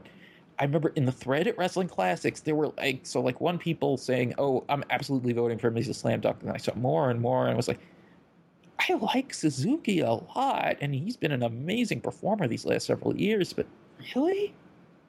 Listen, I'll tell you. I'll say this about Suzuki: there's no way he's a Hall of Famer if you don't include the Pancrase stuff. So it depends where you fall on that. If you want to count that, you can make an argument for him, and I still don't think he's a slam dunk by any means. But if you're not counting the Pancrase stuff, if you're purely wrestling, you can't vote for him. He's not a Hall of Famer. Yes, and because there's only one or two people here that could fall off the ballot. We already talked. I talked about Volkan a little bit. Do you, either of you, since you're more inclined to vote for Japan this year than me, are either of you going to vote for Sakaguchi, do you think? No. I didn't last year and I won't this year. I don't have a ballot, but I wouldn't if I did. I forgot. But I wouldn't. No. Why does Joe have a ballot and not that's okay. You? That's all right. No, why do I have a ballot and about a million people don't? That's a better question. But yeah, absolutely. Rich definitely needs to have a ballot. I really don't get it. I talked about that before. It's ridiculous. Keep sending those emails. But I got people working too. I would not. No, I would not. And yeah, it's Kimura too. Kimura's a guy I wouldn't vote for either. I didn't vote for him last year. I wouldn't vote for him this year. And I'm not voting for Volkan either. I think regardless of what you think of that style, there's no longevity. There's not enough longevity there for me. I mean, there's longevity in terms of years, though. It's just the number of matches per year. Right. You know, that's what I mean when I say longevity. It's just he barely competed in any match. I mean, I just used the WWE buzzword, didn't I? I said competed. Yeah, he barely had any matches. It's hard for me to pull the trigger on him. What do you say that in the matches that transpired earlier tonight? Excuse me. Yeah, exactly. The WWE Universe talk here. But somehow we're delving deep into the Japan category. I didn't know how that happened. I think that – no, wait. Is Tamura new? I feel like Tamura is either new or returned. Let me confirm that. Rich has it in front of him. Yeah, and while I'm doing that real quick, in doing my research for he is new from what I can tell. Okay. Yeah, he is not on last year's ballot, so he is also a new one that we missed. And doing some research for the Brock Lesnar piece that I was working on, I really would love Dave, and I know he sort of threw his hands up last year and threw his hands up when Sakuraba came in and was just kind of like, yeah, I don't know, you guys kind of decide how you want to deal with these guys. It's so I really just wish at some point, because we're going to have, you will have these arguments every single year with these sort of guys, and Suzuki is one of them, or Volkan or whatever, and all these guys where it's, I really wish he would just, because I think somebody needs to be that sort of invisible hand to say, okay, count MMA or don't count. You know what I mean? Because it's so hard without him. Well, Rich, he basically throws his hands up and says, "I do decide what you want." It's even more nuanced than that. Because then, if you're counting MMA, are you counting fighting ability or just drawing ability or both? Right? It's so weird. Because when I'm doing my Brock Lesnar piece, I'm thinking, okay, well, he beat this guy, but does that matter? It shouldn't. And then I said it doesn't matter. And then later, it's so confusing. And a guy like Volkan is kind of previewing or sort of spoiling a little bit. Dylan has a piece where he talks a little bit about Volkan, and he puts up a compelling argument based off a lot of his success fighting, but then it's like, well, oh man, that's so tricky. Like, does that? Why does should that count? But it's in the same company too. That's what makes it right. Crazy. It's so weird. Yeah, it's just man. I personally believe there's a more compelling case to combine them in Japan just because of the way the culture was. Yeah, yeah, sure. It truly was considered the same thing. The reason that I voted for Brock Lesnar last year and will not be voting for him this year is because I've decided that in America it's so different and it's so splintered that I'm no longer considering the MMA portion of Lesnar's career. Whereas last year I did consider the fact that the reason he was in an MMA draw was because he was a pro wrestler. I'm no longer considering that in America, but I can totally see why people would still consider everything as one, at least for that era of Japan. Now, I'm not normally someone who would factor it in, but you do have to remember that for Lesnar's first UFC pay-per-view, he drew like a ridiculous percentage of the buys were people who had never bought a UFC pay-per-view. Right, and that's one of my biggest things is now, and in my piece I talk about that of, okay, well, if he's drawing pro wrestling audiences to this other sport, negatively affecting pro wrestling buys going forward and moving fans over to new, how do we factor that in? It's such a mess. Also, one thing that gets forgotten about when Sakuraba went in 2004, that was I believe the year before Dave started the very short-lived Wrestling Observer newsletter MMA Hall of Fame. Yes. And so Sakuraba I think was eligible a year, because I think he went in his first year, right? Correct. Yes. Okay. He was I don't have the exact numbers, but Dave basically said without any complaints whatsoever, he was immediately. If it was a year later, I don't think Sakuraba would have even been on the ballot. You could be right. It's such a gray area. Who knows? I really don't know. He built his style as pro wrestling and whatever, but if you go by his career doing worked pro wrestling, Kazushi Sakuraba, great worker, absolutely not a Hall of Famer. No way, not even close. But the thing is, it's like Dave always says, in Japan and to the Japanese voters who are native to Japan, all of those people were pro wrestlers. All of them. It was all under one umbrella. And here's his exact quote. Oh, I'm sorry. Go ahead. Like I used to talk, like Jose Fernandez used to talk about this all the time. His friends in Japan would always dispute that. Pro wrestling was the stupid fake thing you watched as kids. Pride is this cool, hip, new, real fighting. Interesting. Maybe quote. You know what though? A lot of these people are wrestling industry people who are covering it in the magazines. So true, that's very different. True. Mm-hmm. Yeah, here's a quick little breakdown that he put in last year's Observer. I fired this up. He said, balloters have clearly included MMA credentials in voting in the past for Sakuraba and Funaki. Before wrestling and MMA are more closely intertwined in Japan. Funaki's MMA, when he was doing it, was considered pro wrestling at the time, just non-worked. And to categorize it differently today would show a complete lack of understanding of the situation as it was in its prime. That is not the case for Lesnar. And then I guess Suzuki would go into that other bubble, and that's it's just, who knows? Yeah. And I think that's fair, though. Yeah, I agree. And we could probably do 2 hours on that alone. Yeah, let's not. Yeah, let's please move on. For God's sake. Yoshi Tamura, though, because we forgot him. Right. Yes, right. He's new. He is also new. I think that goes to the whole how much do you value shoot style because it's a dead style, and he's an incredible worker, and he ended up being he was apparently the best shooter of those guys, but by the time he competed, it was a little too late. Sure. And but he is arguably the greatest shoot style worker of all time. I would think you would say it's either him or Volkan. So, again, how much do you value that?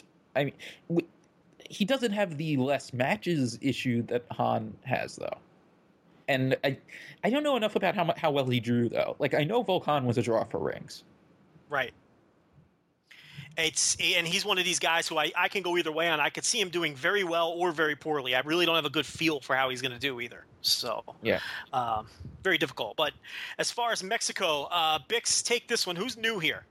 Okay, so we've got Los Brazos. And because there are actually six brothers, Dave always specifies it, but in this case it's especially important because it's Brazo de Oro, Brazo de Plata, and El Brazo as Los Brazos.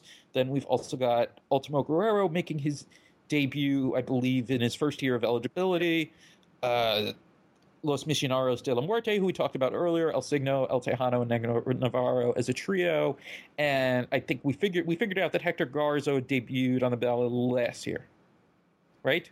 Yeah, let me confirm that for sure. But as far as the other three, you see, yeah, you have one. He did, yeah, correct. That last year was his first year. Okay, so he's not new. So we've got three new candidates, and you see one is an absolute mortal lock. What do you think of the other two?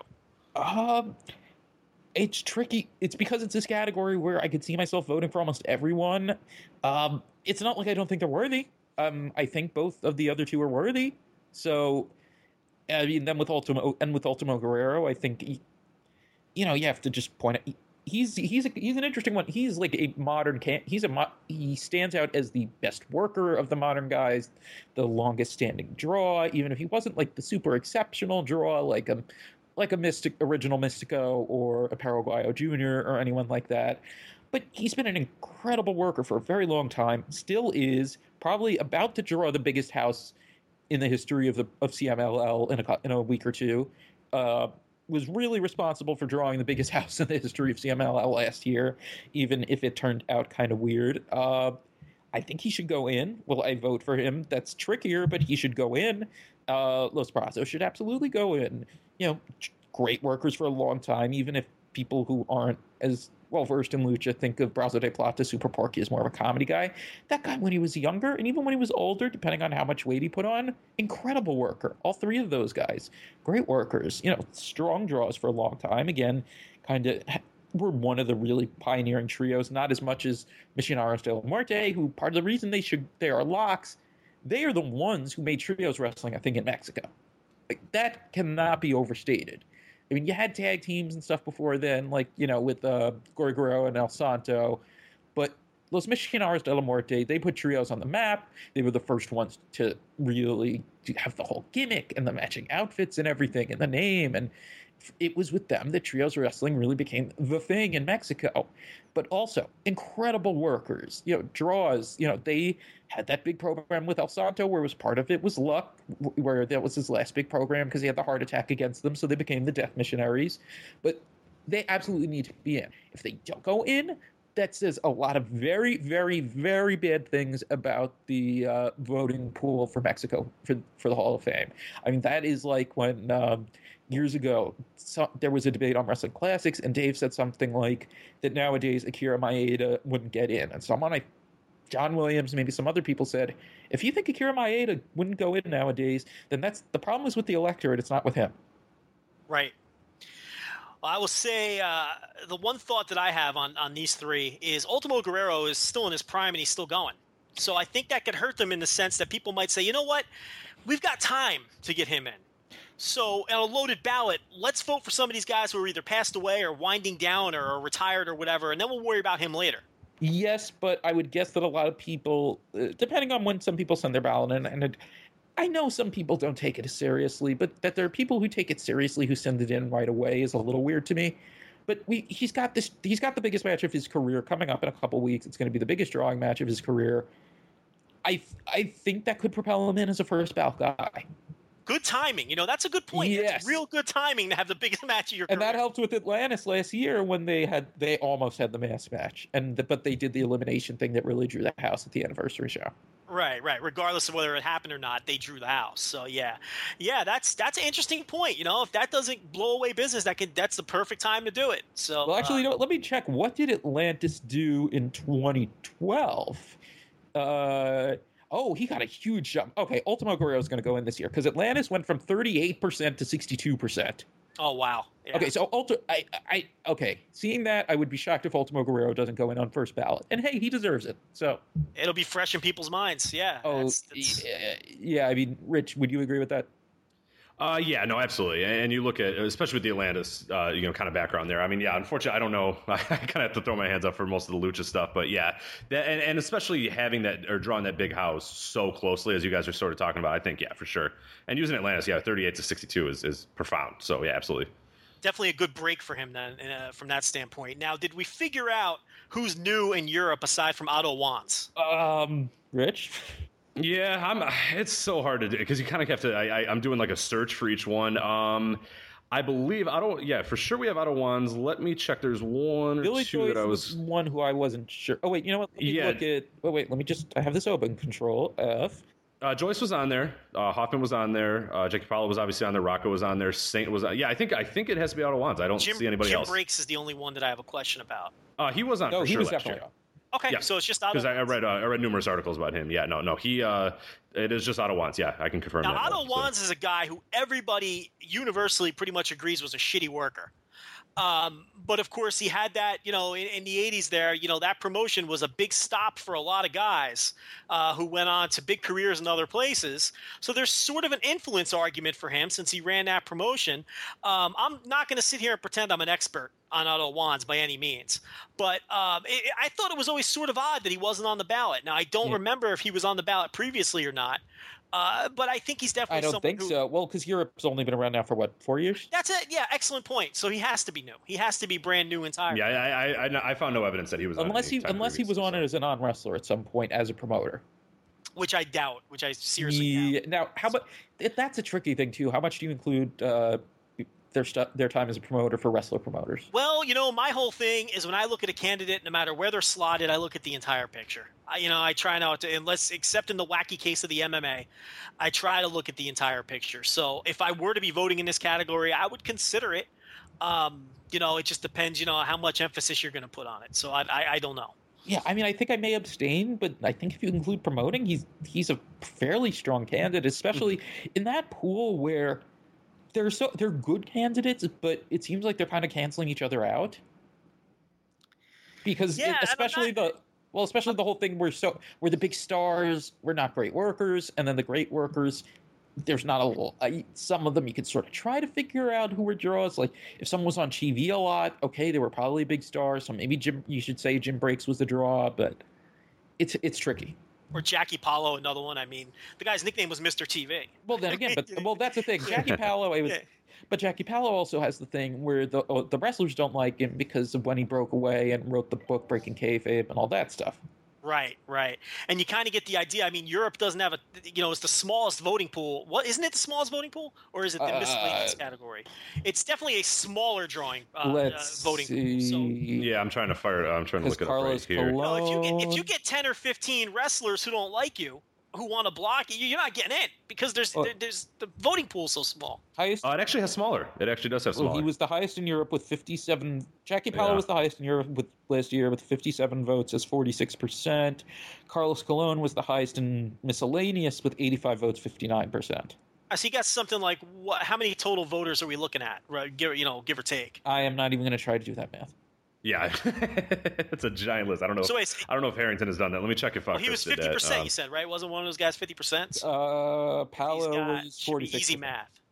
All right, so it's a little more. So it's 57 times 2 would be 90. Okay, so 104 would be a little less than 100. So there's about 100 voters, give or take. Well, more, and then Cologne did 59% with 85. Okay, so miscellaneous has a lot more. Okay, so my point here being, if there's a lot of people who hate this guy, it's not going to take many of them to sink him. No. You got a very tiny voting pool. You get 15 guys who don't like him, of his contemporary, they're going to sink the guy. So, I don't know. But Otto Wanz, yeah, it's interesting. I think, like you said, the most interesting thing with him is do you consider, and the other thing was, if it was his promotion and he pushed himself, was he really the star that people think he was? We'd have to look at – It lasted for a while after he stopped wrestling, though. Yeah. We'd have to look at drawing records and things of that nature. But, I definitely think he's someone who belongs on the ballot, though. So I think it's a good job getting him on there. Now, the miscellaneous category. We've got some new people there. Brute Bernard and Skull Murphy. Sure. And remember, we also have a new new region, sub-region in Africa. That's right, in Africa. Because the entire continent of Africa. Has joined the Caribbean in there. It's Australia, Pacific Islands, Caribbean, and Africa are all lumped into one category. We have two full continents. We have the Pacific Islands and an undefinable. Now, how many? Call it other. Just call it miscellaneous. At this point, yeah, it's getting ridiculous now. And also, here's the thing too. I would be willing to wager that there's not a single voter who is truly well-versed in all four of those categories to the point where they're experts on all of them.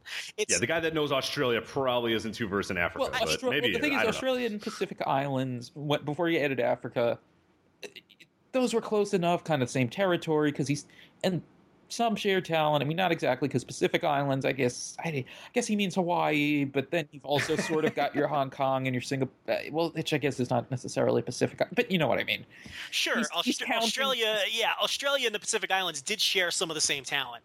He's counting your various Jim Barnett and Steve Ricard. New Zealand areas. Yes, exactly. Correct. New Zealand, Hong Kong, Singapore, Malaysia, etc. Right. And then, you know, if you're an expert in that part of the world, you're also expected to be an expert in Puerto Rico and now South Africa, because Jan Wilkins is a candidate from South Africa who I'm almost positive was recommended to be added by Ryan Klingman, who did recommend him in a thread on the Observer board. And I think he listens to this show some of the time, so maybe he can confirm that. But I'm pretty sure from the Cube Circle newsletter, Ryan Klingman, who does a great job with that, who is from South Africa, suggested Jan Wilkins. I think that's how he got on. Right. I'm almost positive King Kong Zaza got on because of me, because I can't imagine anybody else was recommending that guy.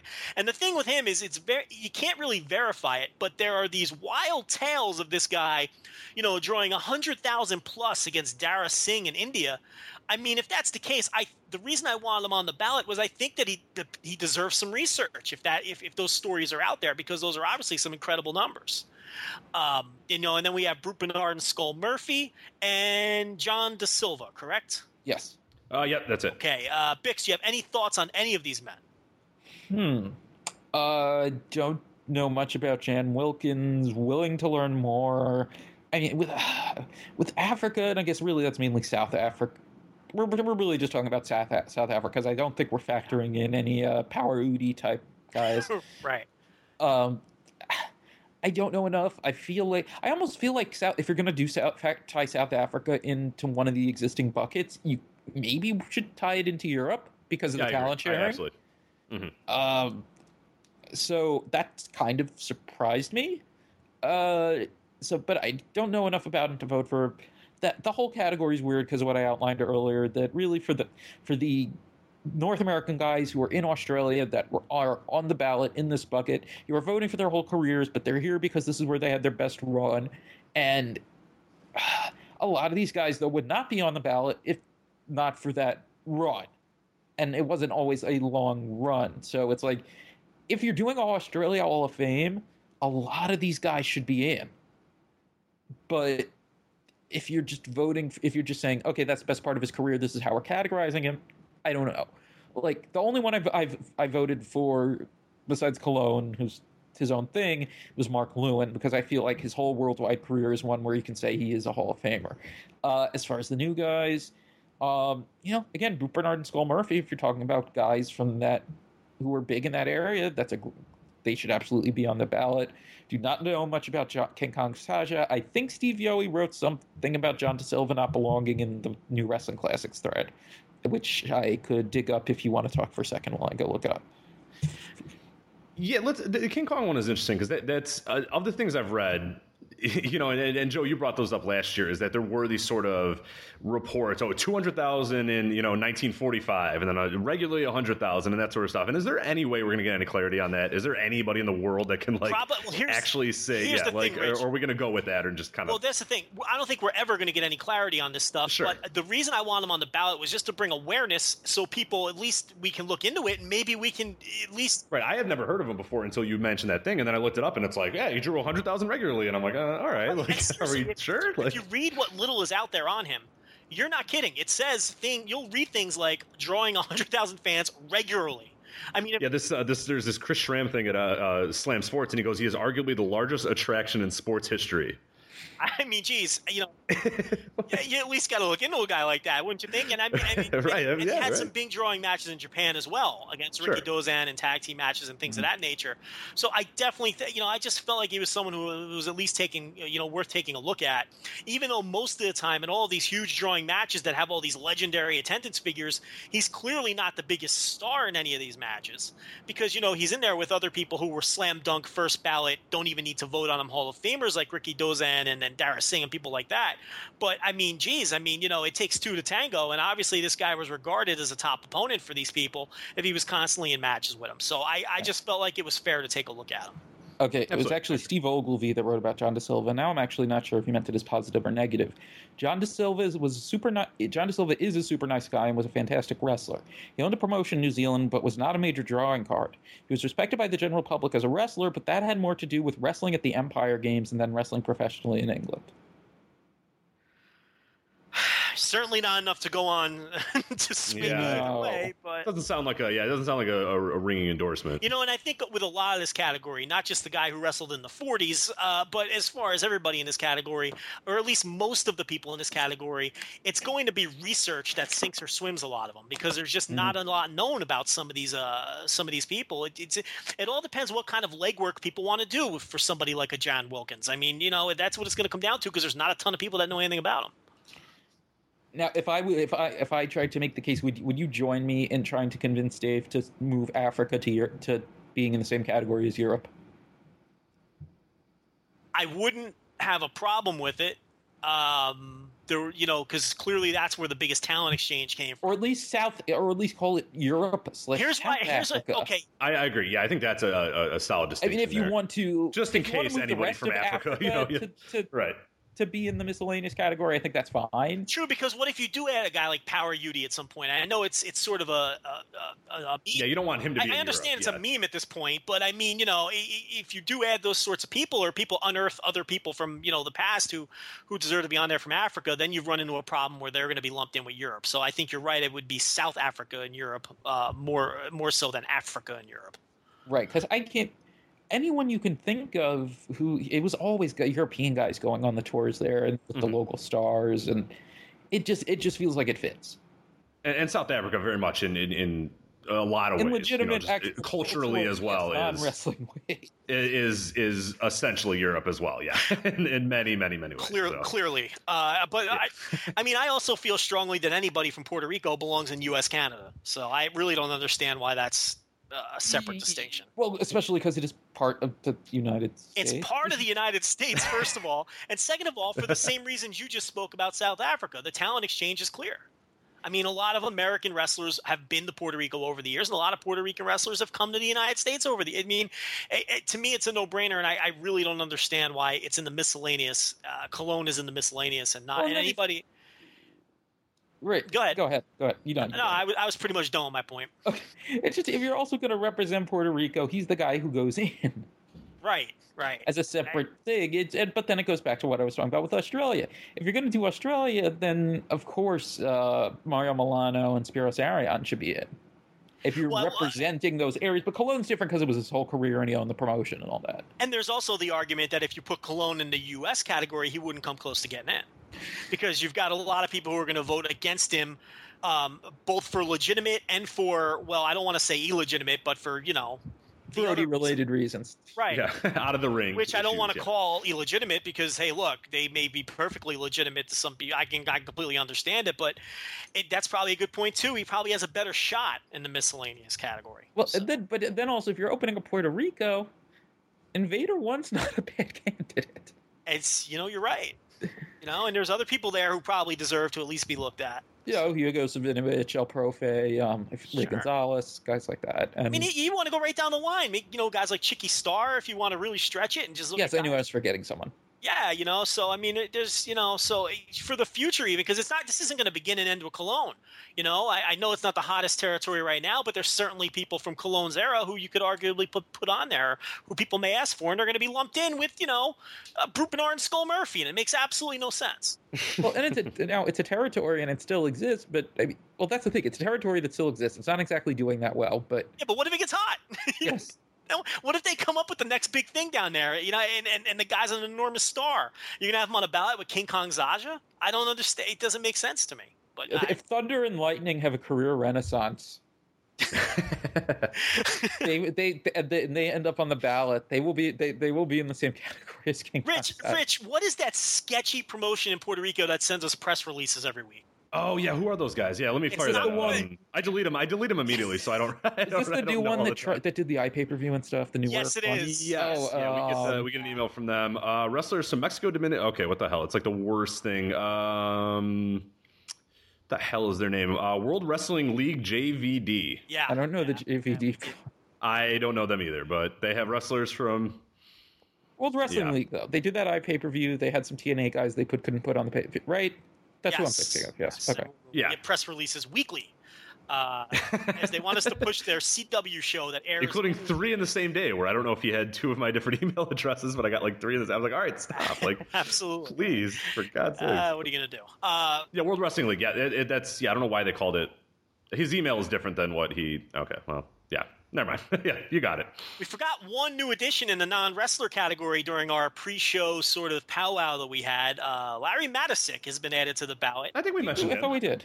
Yeah, we'd mention him. And that's about all we need to mention about him. I think we're good. Yeah, so I think we can wrap up now. Let me frame it this way. Number one. Oh, this is going to be fun. Why the hell is he on the ballot? And number two, will he vote for himself? To be fair, I'm sure there are other people who have been on the ballot who get pretty bad, though. Well, Bix, he's just the obvious one. Let's start with question one. Well, let's be fair. What are his credentials, in your opinion? He was the announcer for St. Louis after Joe Garagiola left for greener pastures. He did the booking to some degree later on. He was WWF's local promoter, sort of, and that's about it. Now, and he also predicted that CM Punk versus John Cena would not do as well as people thought it would do. For Money in the Bank. I have no idea if that has anything to do with the Hall of Fame. I have no memory of this, but okay. But he was the one supposedly who the only voice who told Dave that that show would not do as well as people. It ended up doing 10% better than the year before anyway. But I think he supposedly he was the one who was warning Dave that the infamous promo was not going to bump business to the degree, because people were going nuts around that time thinking that this was going to be a new boom period. People were going crazy about that promo, and supposedly he was the one who was the voice of reason. But I don't know if that has anything to do with his Hall of Fame credentials. Okay, well, here's the thing, right? He was a very good announcer.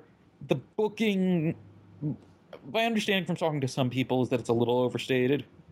As an announcer, Dave has said, and this was in some thread where I was talking to him last year, I was like, Larry's a nice guy, and I like talking to him, and he was a good announcer, but was he really considered one of the best in the business? Because he said something, and there's this whole long... okay, the whole post wasn't about Matysiak, so I can read this.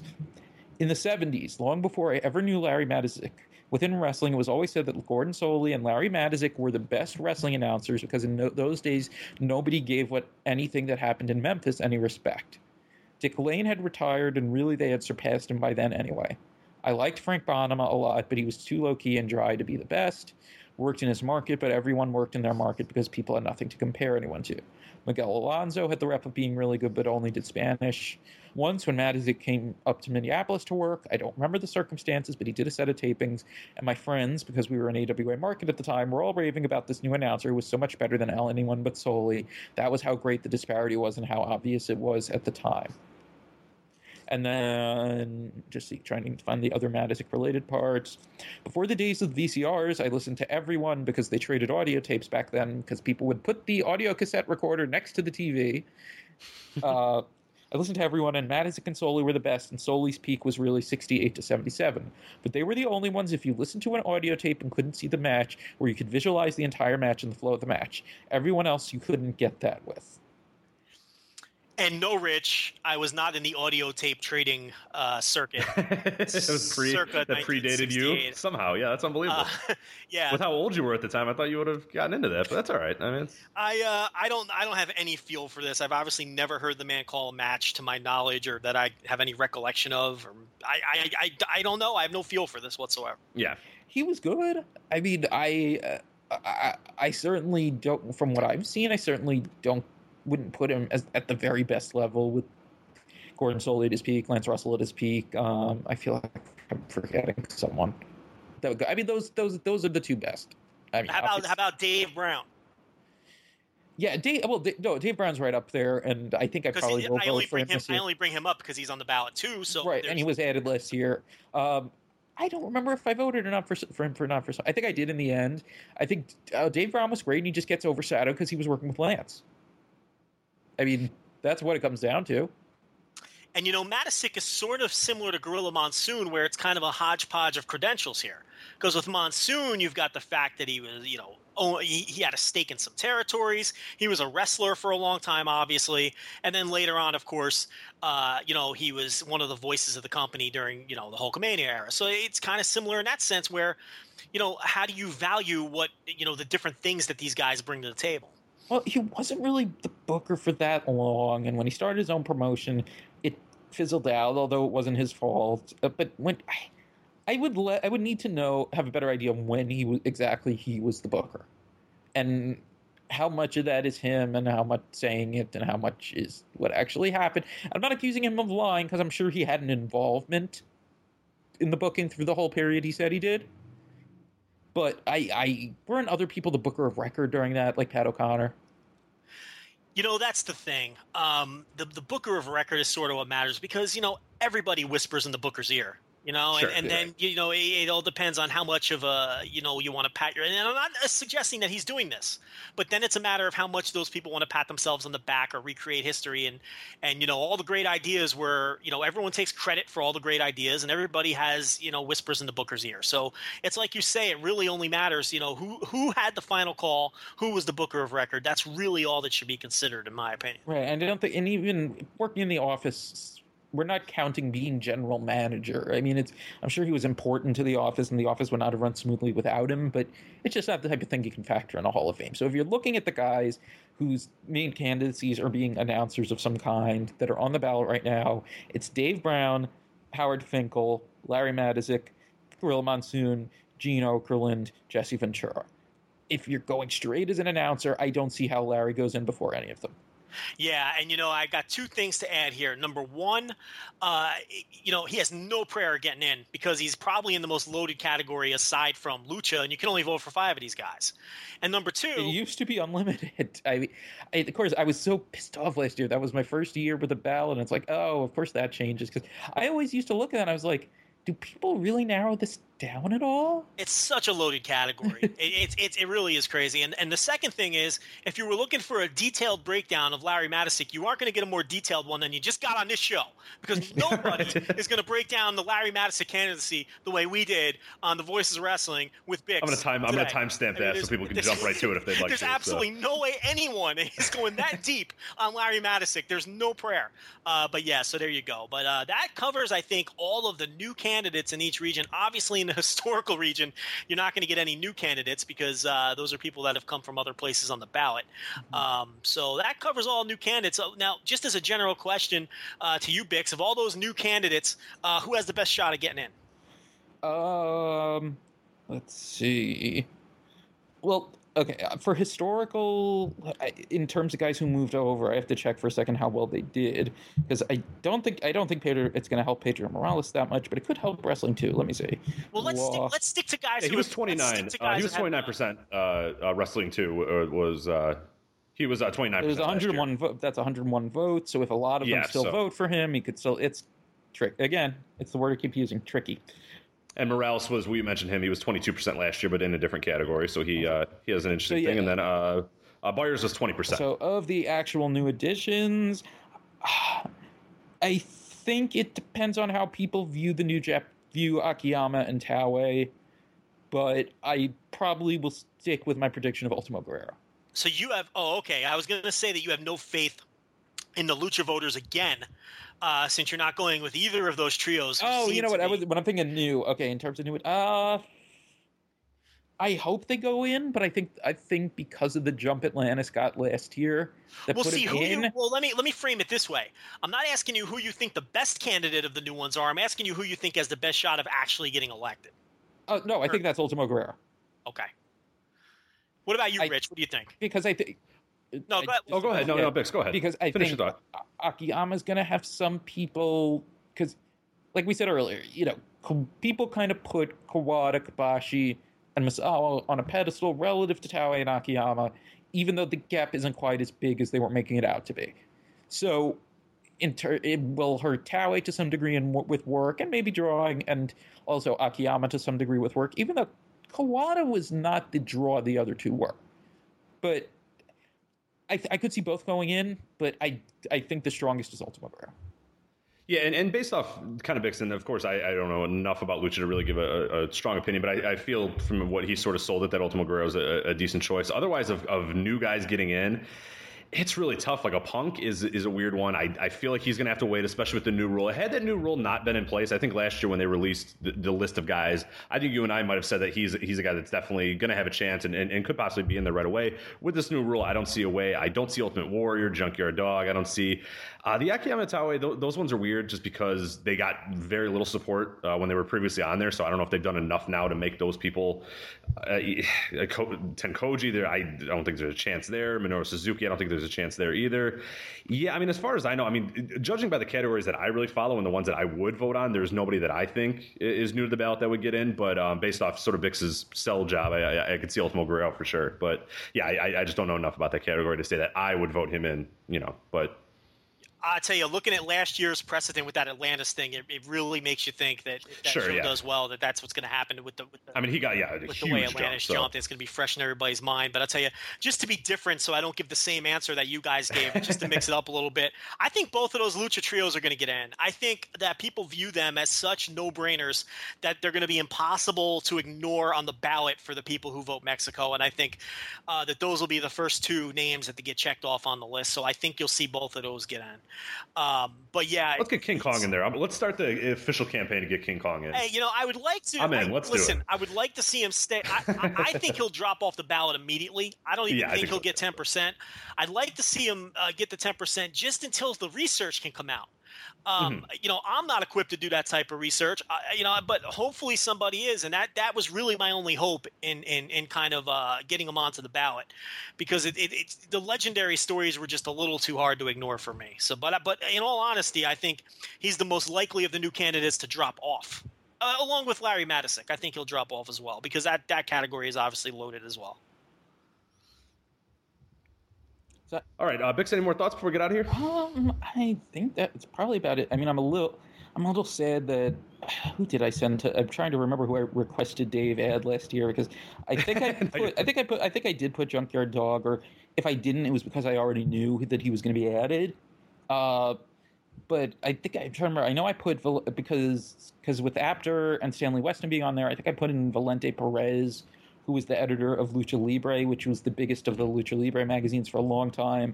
And I feel like I put in someone else who was not a reporter. But yeah, I'm really not sure how I'm going to vote yet. I think no matter what, I'm going to keep Rock and Rolls and Cien Karras. And why am I feeling like there's a third one I voted for last year? Was that the only one I voted for last year?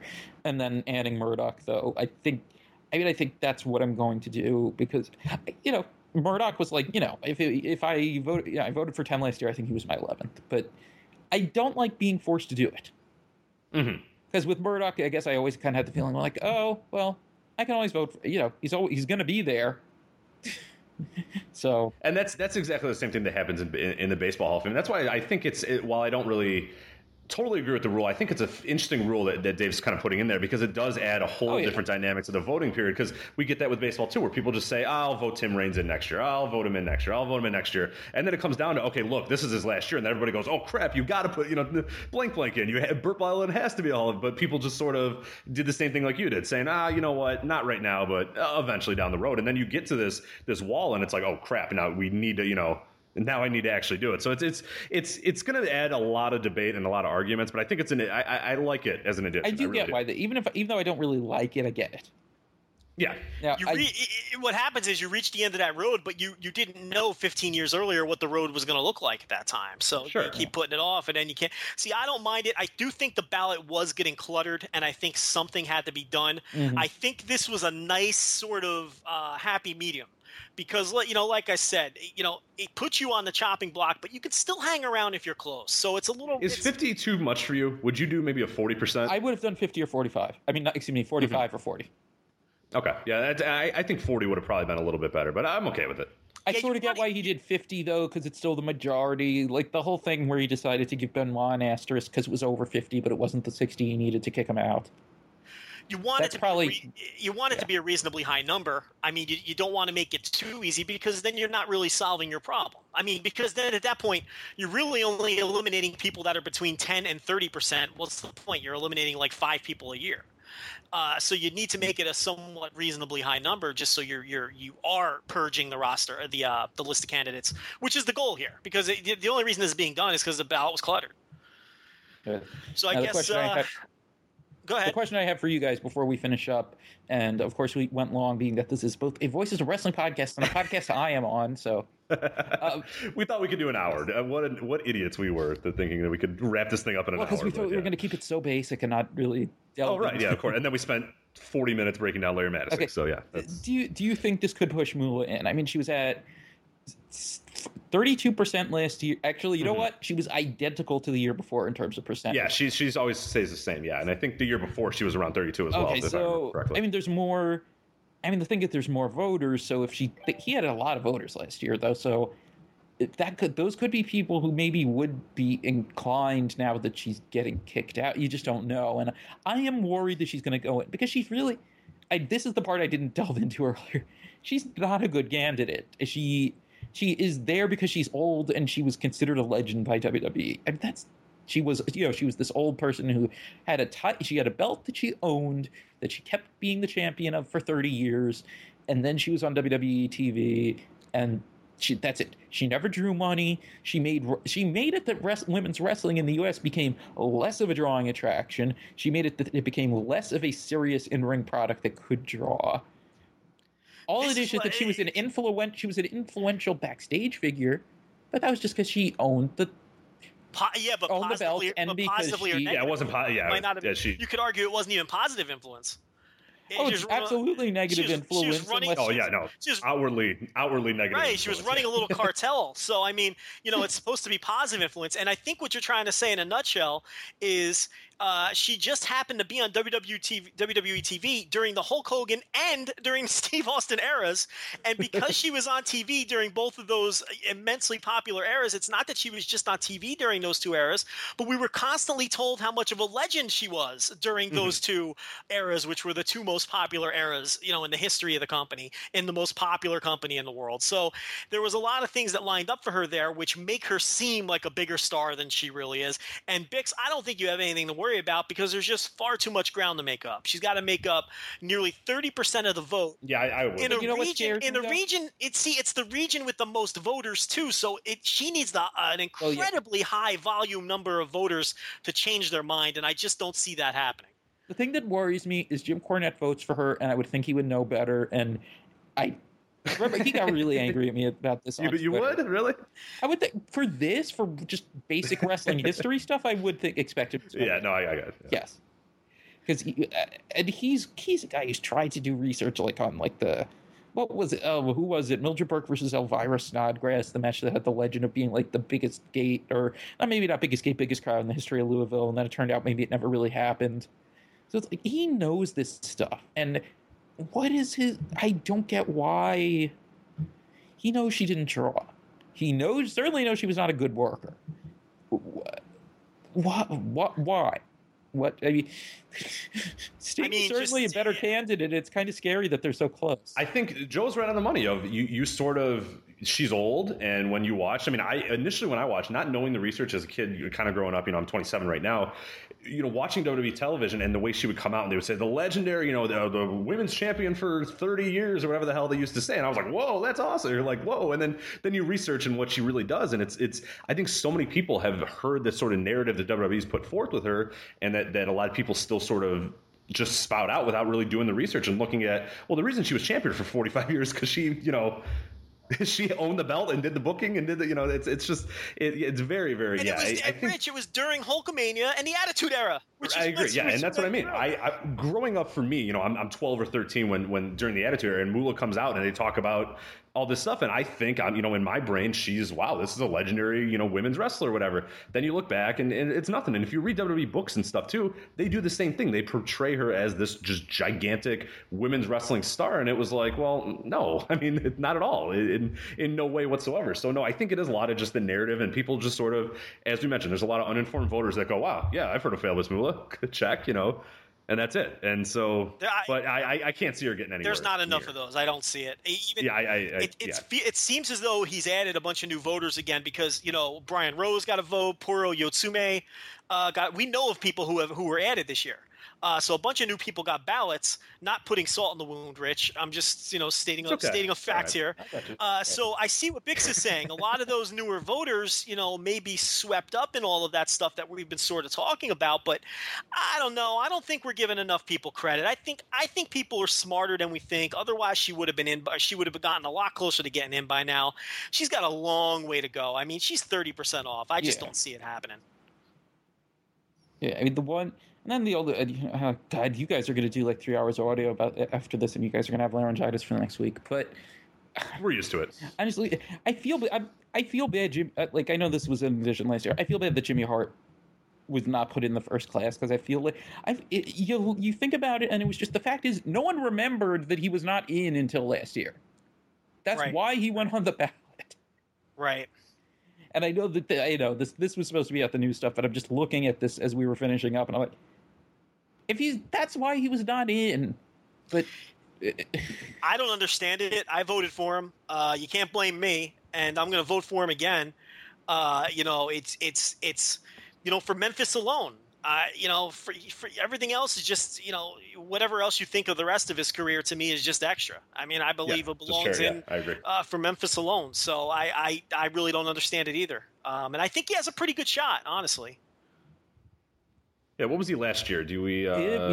He did not do that great. He did solid. He did 34. 34. He was 34%. He didn't do as well as I thought. I thought he was in the. Yeah, I thought he did better than too. Yeah, I thought he was in the high 40s, but I guess I was wrong.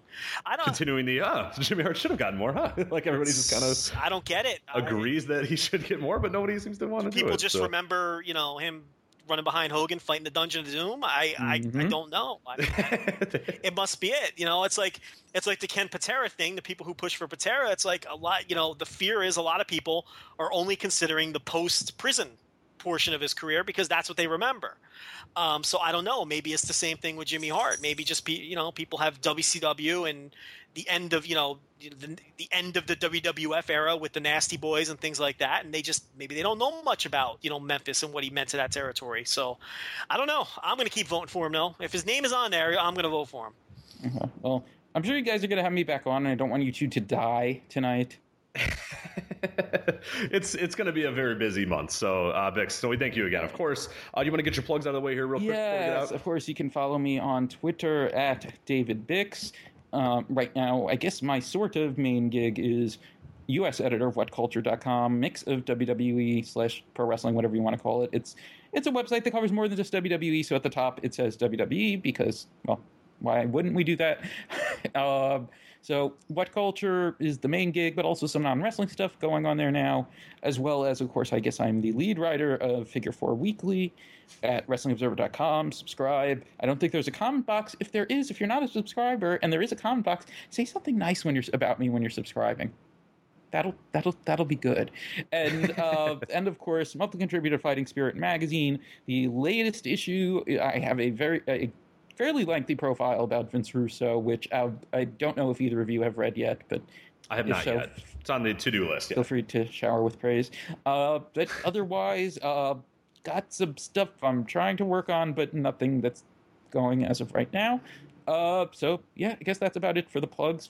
Follow me on Twitter. Get me my follower count higher.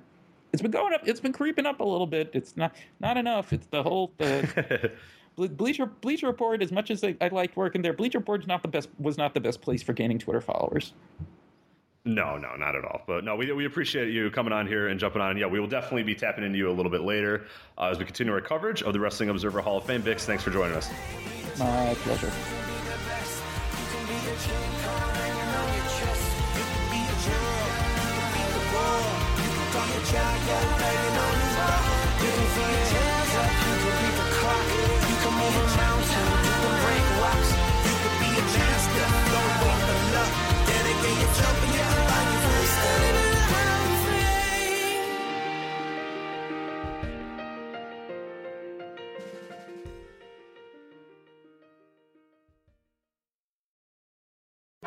Farmers Insurance knows that when you're in the car and that song comes on, no, not that one. Ah, yes, that's the one. You have no choice but to pull out your imaginary drumsticks and smash those cymbals and stomp on that kick pedal, which unfortunately is also known as the accelerator pedal. And we covered it. At Farmers, we know a thing or two because we've seen a thing or two. Click for more. We are Farmers. Bum, bum, bum, bum, bum, bum. Underwritten by Farmers, Truck, Fire Insurance, Exchanges, and Affiliates. Products not available in every state.